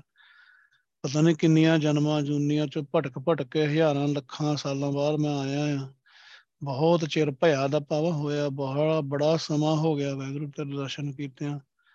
ਮਨ ਬਹੁਤ ਪਿਆਸ ਲੱਗ ਗਈ। ਹੁਣ ਮੇਰੇ ਅੰਦਰ ਬੜੀ ਪਿਆਸ ਹੈ ਤੁਹਾਡੇ ਦਰਸ਼ਨਾਂ ਦੀ। ਜਿਸ ਜਨ ਕੋ ਪ੍ਰਭ ਦਰਸ ਪਿਆਸਾ ਨਾਨਕ ਤਾਕੇ ਬਲ ਬਲ ਜਾਸਾ। ਪਿਆਸ ਜਿਹਦੇ ਅੰਦਰ ਵਾਹਿਗੁਰੂ ਨੇ ਪੈਦਾ ਕੀਤੀ, ਗੁਰੂ ਸਾਹਿਬ ਕਹਿੰਦੇ, ਮੈਂ ਉਤੋਂ ਬਲਿਹਾਰ ਜਾਣਾ ਪਰ ਉਹਦੇ ਅੰਦਰ ਪਿਆਸ ਲਾਉਂਦੇ ਵੀ ਗੁਰੂ ਪਾਤਸ਼ਾਹ ਹੀ ਆ। ਉਦਾਂ ਲੱਗ ਵੀ ਨਹੀਂ ਸਕਦੀ। ਆਪਾਂ ਦੇਖਦੇ ਆ ਜਦੋਂ ਵੀ ਗੁਰਸਿੱਖ ਪਿਆਰਾਂ ਨੂੰ ਮਿਲਦੇ ਆ ਜਾਂ ਆਪ ਕਈ ਵਾਰੀ ਆਪਾਂ ਨੂੰ ਤਾਂ ਪਤਾ ਹੀ ਨਹੀਂਗਾ ਕਿਦਾਂ ਪਿਆਸ ਲੱਗੀ। ਸਾਨੂੰ ਕੀ ਪਤਾ? ਵਾਹਿਗੁਰੂ ਨੇ ਸੰਗਤ ਬਖਸ਼ੀ ਤੇ ਪਿਆਸ ਲਾ ਦਿੱਤੀ। ਸੋ ਮਨ ਦੇ ਵਿੱਚ ਬਹੁਤ ਪਿਆਸ ਲੱਗੀ ਆ। ਗੁਰੂ ਪਾਤਸ਼ਾਹ ਤੁਹਾਡੇ ਦਰਸ਼ਨਾਂ ਦੀ। ਹਰ ਦਰਸ਼ਨੋਂ ਦਿਖਾਵੋ, ਮੋਹਿ ਤੁਮ ਬਤਾਵੋ। ਇਹ ਵਾਹਿਗੁਰੂ, ਮੈਨੂੰ ਆਪਣੇ ਦਰਸ਼ਨ ਦਿਓ। ਦਰਮਾਦੇ, ਸਾਡੇ ਦਰਬਾਰ ਤੁਝ ਬਿਨ ਸੁਰਤ ਕਰਾਇਆ ਕੋ ਮੇਰੀ। ਦਰਸ਼ਨ ਦੀਜਾ ਖੋਲ ਖਵਾਰ। ਭਗਤ ਕਬੀਰ ਜੀ ਕਹਿੰਦੇ ਆ ਕਿ ਵਾਹਿਗੁਰੂ, ਮੰਗਤੇ ਖੜੇ ਆ ਤੇਰੇ ਦਰ ਤੇ। ਦਰਮਾਦੇ ਦਾ ਭਾਵ ਮੰਗਤੇ ਖੜੇ ਆ। ਦਰਸ਼ਨ ਦਿਓ। ਹਰ ਦਰਸ਼ਨੋਂ ਦਿਖਾਵੋ, ਆਪਣਾ ਦਰਸ਼ਨ ਦਿਖਾਓ ਵਾਹਿਗੁਰੂ, ਦਰਸ਼ਨ ਦਿਓ। ਮੋਹਿ ਤੁਮ ਬਤਾਵੋ। ਮੈਨੂੰ ਦੱਸੋ ਗੁਰੂ ਪਾਤਸ਼ਾਹ, ਮੈਂ ਕਿੱਦਾਂ ਤੁਹਾਡੇ ਦਰਸ਼ਨ ਕਰ ਸਕਾਂ? ਕੀ ਕਰਾਂ ਮੈਂ? ਮੈਂ ਕਿਹੜਾ ਤਰੀਕਾ ਵਰਤਾਂ? ਕਿਸ ਤਰੀਕੇ ਨਾਲ ਮੈਂ ਭਗਤੀ ਕਰਾਂ ਕਿ ਤੁਸੀਂ ਮੈਨੂੰ ਦਰਸ਼ਨ ਦੇ ਦਿਓ? ਨਾਨਕ ਦੀਨ ਸ਼ਰਨ ਆਏ, ਗੱਲ ਆਏ। ਇਹ ਨਾਨਕ, ਅਰਦਾਸ ਕਰ, ਦਰਸ਼ਨ ਕਿੱਦਾਂ ਹੋਣੇ ਆ? ਗੁਰੂ ਪਾਤਸ਼ਾਹ ਨੂੰ ਰਜੋਈ ਕਰ ਕਿ ਵਾਹਿਗੁਰੂ ਤੇਰੀ ਸ਼ਰਨ ਵਿੱਚ ਆਇਆ ਮੈਂ। ਦੀਨ ਸ਼ਰਨ ਆਏ, ਦੀਨ ਨਿਮਾਣਾ ਦੀਨਹੀਣ ਵਾਹਿਗੁਰੂ। ਗਰੀਬ, ਤੇਰੀ ਸ਼ਰਨ ਵਿੱਚ ਆਇਆ ਆ। ਗੱਲ ਲਾਏ ਤੇ ਮੈਨੂੰ ਆਪਣੇ ਗੱਲ ਨਾਲ ਲਾ ਲਾ। ਆਪਣੀ ਮਿਲ ਮੇਰੇ ਬੀਠਲਾ ਲੈ ਬਾਹੜੀ ਬੁਲਾਏ। ਕੋਈ ਕੋਈ ਸਾਜਨ ਆਏ ਕਹੇ, ਮਿਲ ਮੇਰੇ ਬੀਠਲਾ ਲੈ ਬਾਹੜੀ ਬਾਹੜੀ ਬੁਲਾਏ। ਤੇ ਮੈਨੂੰ ਆਪਣੀਆਂ ਬਾਹਾਂ ਚ ਲਾ ਲਾ ਵਾਹਿਗੁਰੂ। ਆਪਣੇ ਗੱਲ ਲਾ ਲਓ, ਗੱਲ ਲਾਏ ਦਾ ਭਾਵਾ ਗੱਲ ਲਾ ਲਓ ਸੱਚੇ ਪਾਤਸ਼ਾਹ। ਤੁਹਾਡੀ ਸ਼ਰਨ ਵਿੱਚ ਆਇਆ ਆ, ਬਾਹਰ ਮੇਰਾ ਕੁਝ ਨਹੀਂ ਹੈਗਾ। ਸ਼ਰਨ ਚ ਆਪਾਂ ਉਦੋਂ ਹੀ ਹੁੰਨੇ ਆ, ਸ਼ਰਨ ਆਉਣ ਦਾ ਭਾਵ ਹੁੰਦਾ ਜਦੋਂ ਬੰਦਾ ਆਸੇ-ਪਾਸਿਓਂ ਬਿਲਕੁਲ ਕਿਸੇ ਪਾਸੋਂ ਕੋਈ ਸਹਾਰਾ ਨਾ ਹੋਵੇ ਉਹਨੂੰ ਸ਼ਰਨ ਵਿੱਚ ਆਉਂਦਾ ਆ। ਤੇ ਵਾਹਿਗੁਰੂ, ਬਾਹਰ ਮਾਇਆ ਮਾਇਆ ਦੇ ਵਿੱਚ ਭਟਕ ਕੇ ਵਿਕਾਰਾਂ ਚ ਭਟਕ ਕੇ ਦੁਨੀਆ ਚ ਸਾਰਾ ਮਤਲਬ ਪ੍ਰਸਤੀ ਵਾਲਾ ਸਿਸਟਮ ਆ। ਸਾਰਾ ਮੈਂ ਦੇਖ ਆਇਆ ਆ ਤੇ ਮੈਨੂੰ ਹੁਣ ਪਤਾ ਲੱਗਾ ਆ, ਗੁਰਸਿੱਖ ਪਿਆਰਿਆਂ ਦੇ ਰਾਹੀਂ ਤੁਸੀਂ ਸਮਝਾਇਆ ਆ ਕਿ ਇੱਕ ਗੁਰੂ ਪਾਤਸ਼ਾਹ ਹੀ ਆ ਜਿਹੜੇ ਜੋ ਸ਼ਰਨ ਆਵਾ ਤੇ ਸਕੰਠ ਲਾਵਾ, ਇਹ ਬਿਰਧ ਸੁਆਮੀ ਸੰਦਾ ਕਿ ਤੁਹਾਡਾ ਇਹ ਬਿਰਧ ਆ ਕਿ ਜਿਹੜਾ ਸ਼ਰਨਾਂ ਵਿੱਚ ਹੁੰਦਾ, ਉਹਨੂੰ ਤੁਸੀਂ ਆਪਣੇ ਗਲ ਨਾਲ ਲਾਉਂਦੇ ਆ। ਤੇ ਪਾਤਸ਼ਾਹ ਹੁਣ ਤੁਸੀਂ ਗੱਲ ਸਮਝਾਈ ਹੈ ਸੱਚੇ ਪਾਤਸ਼ਾਹ ਤੇ ਮੈਨੂੰ ਵੀ ਆਪਣੇ ਗਲ ਨਾਲ ਲਾ ਲਓ। ਪਾਤਸ਼ਾਹ ਮੇਰਾ ਕਿਹੜਾ ਕੋਈ ਹੈਗਾ ਆ? ਮੇਰਾ ਕਿਹੜਾ ਕੋਈ ਸਹਾਰਾ ਆ ਤੁਹਾਡੇ ਤੋਂ ਬਗੈਰ? ਤੁਹਾਡੇ ਤੋਂ ਬਗੈਰ ਸੱਚੇ ਪਾਤਸ਼ਾਹ ਮੇਰਾ ਕੌਣ ਆ? ਜਿਹਨੂੰ ਮੈਂ, ਜਿਹਨੂੰ ਆਪਣਾ ਦੱਸ ਸਕਾਂ ਕੁਝ ਵੀ। ਇਸ ਕਰਕੇ ਸੱਚੇ ਪਾਤਸ਼ਾਹ ਮੈਨੂੰ ਵੀ ਆਪਣੇ ਗਲ ਦੇ ਨਾਲ ਲਾ ਲਓ। ਤੁਹਾਡੇ ਅੱਗੇ ਅਰਦਾਸ ਬੇਨਤੀ ਆ ਕਿ ਮੈਂ ਤੁਹਾਡੀ ਦੀਨ, ਤੁਹਾਡੀ ਸ਼ਰਨ ਵਿੱਚ ਆਇਆ ਤੇ ਮੈਨੂੰ ਗਲ ਨਾਲ ਲਾ ਲਓ। ਆਪਣਾ ਦਰਸ਼ਨ ਦਿਓ ਸੱਚੇ ਪਾਤਸ਼ਾਹ। ਕਿਰਪਾ ਕਰੋ ਦਾਤਾ। ਉਹ ਗੁਰਸਿੱਖ ਪਿਆਰੇ, ਜਿਨ੍ਹਾਂ ਨੂੰ ਗੁਰੂ ਪਾਤਸ਼ਾਹ ਜੀ ਨੇ ਜਿਸ ਭਗਤ ਜਨ ਨੂੰ ਆਪਣੇ ਨਾਮ ਦੇ ਵਪਾਰ ਦੇ ਵਿੱਚ ਲਾਇਆ ਆ, ਸੰਗਤ ਨਾਲ ਬਹੁਤ ਪਿਆਰ ਕਰਦਾ ਆ, ਵਾਹਿਗੁਰੂ ਦੇ ਗੁਣ ਗਾਉਂਦਾ, ਵਾਹਿਗੁਰੂ ਨੂੰ ਪਾ ਲੈਂਦਾ ਆ। ਨੂੰ ਅਰਦਾਸ ਕਰਨ ਦੀ ਸੁਝੀ ਆ ਜਾਂਦੀ ਹੈ ਕਿ ਗੁਰੂ ਸਾਹਿਬ ਨੂੰ ਦਰਸ਼ਨਾਂ ਦੀ ਉਹਨਾਂ ਦੀ ਬਖਸ਼ਿਸ਼ਾਂ ਦੀ ਅਰਦਾਸ ਕਰਨੀ ਆ। ਕਿਉਂਕਿ ਉਹਨੂੰ ਵਾਹਿਗੁਰੂ ਨੇ ਆਪਣੇ ਵਪਾਰ ਵਿੱਚ ਚਲਾ ਲਿਆ, ਹੁਣ ਉਹ ਵਪਾਰ ਕਰ ਰਿਹਾ ਆ। ਗੁਰੂ ਸਾਹਿਬ ਲਾਭ ਬਖਸ਼ ਰਹੇ ਆ। ਸੋ ਆਪਾਂ ਵੀ ਸਾਰਿਆਂ ਨੇ ਇਹੀ ਅਰਦਾਸਾਂ, ਬੇਨਤੀਆਂ ਕਰਨੀਆਂ। ਗੁਰੂ ਪਾਤਸ਼ਾਹ ਆਪਣਾ ਵਪਾਰ ਆਪਣੇ ਕੋਲੋਂ ਆਪ ਹੀ ਕਰਵਾਓ। ਉਹ ਸਾਨੂੰ ਤਾਂ ਕੋਈ ਸੋਝੀ ਨਹੀਂ ਹੈਗੀ, ਅਸੀਂ ਤਾਂ ਐਵੇਂ ਘਾਟਾ ਖਾ ਜਾਾਂਗੇ ਤੇ ਮੁੜ ਕੇ ਕਵਾਂਗੇ ਜੀ ਹੁਣ ਬੈਂਕਰਪਟ ਹੋ ਗਏ। ਤੇ ਗੁਰੂ ਪਾਤਸ਼ਾਹ ਤੁਸੀਂ ਬਖਸ਼ਿਸ਼ ਕਰੋ। ਇਸ ਵਪਾਰ ਦੇ ਵਿੱਚ ਸਾਨੂੰ ਤੁਸੀਂ ਜੇ ਲਾਇਆ ਇਹ ਵਪਾਰ ਕਰਨ ਦੀ ਜਾਚ ਤੁਸੀਂ ਸਿਖਾਓ ਤੇ ਭਗਤੀ ਕਰਵਾਓ। ਜੇ ਵਪਾਰੀ ਜਿਹੜੇ ਆ, ਉਹ ਸਾਧ ਸੰਤਾਂ ਨੂੰ ਮਨਾਉਂਦੇ ਆ ਭਾਵ ਸੰਗਤ ਨਾਲ ਪਿਆਰ ਕਰਦੇ ਆ ਤੇ ਮੇਰਾ ਵੀ ਸੰਗਤ ਨਾਲ ਬਹੁਤ ਜ਼ਿਆਦਾ ਪਿਆਰ ਪਾ ਦਿਓ। ਮੇਰਾ ਵੀ ਆਪਣੇ ਨਾਮ ਨਾਲ ਪਿਆਰ ਪਾ ਦਿਓ, ਮੇਰਾ ਵੀ ਅਨਹਦ ਚੱਲੇ ਸੱਚੇ ਪਾਤਸ਼ਾਹ, ਮੈਨੂੰ ਵੀ ਬਖਸ਼ਿਸ਼ ਹੋਵੇ। ਕਿਰਪਾ ਕਰੋ ਸੱਚੇ ਪਾਤਸ਼ਾਹ। ਸੋ ਸਾਰੀ ਸੰਗਤ ਅੱਗੇ ਬੇਨਤੀ ਹੈ, ਵਾਹਿਗੁਰੂ, ਭੁੱਲਾਂ ਚੁੱਕਾਂ। ਗੁਰੂ ਪਾਤਸ਼ਾਹ ਧੰਨ ਸ੍ਰੀ ਗੁਰੂ ਗ੍ਰੰਥ ਸਾਹਿਬ ਪਾਤਸ਼ਾਹ, ਸਾਰੀ ਸੰਗਤ ਬਖਸ਼ ਲੈਣੀਆਂ। ਤੇ ਸਮਾਪਤੀ ਕਰਦੇ ਹਾਂ। ਬਲਾਉ ਫਤਿਹ। ਵਾਹਿਗੁਰੂ ਜੀ ਕਾ ਖਾਲਸਾ। ਵਾਹਿਗੁਰੂ ਜੀ ਕੀ ਫਤਿਹ।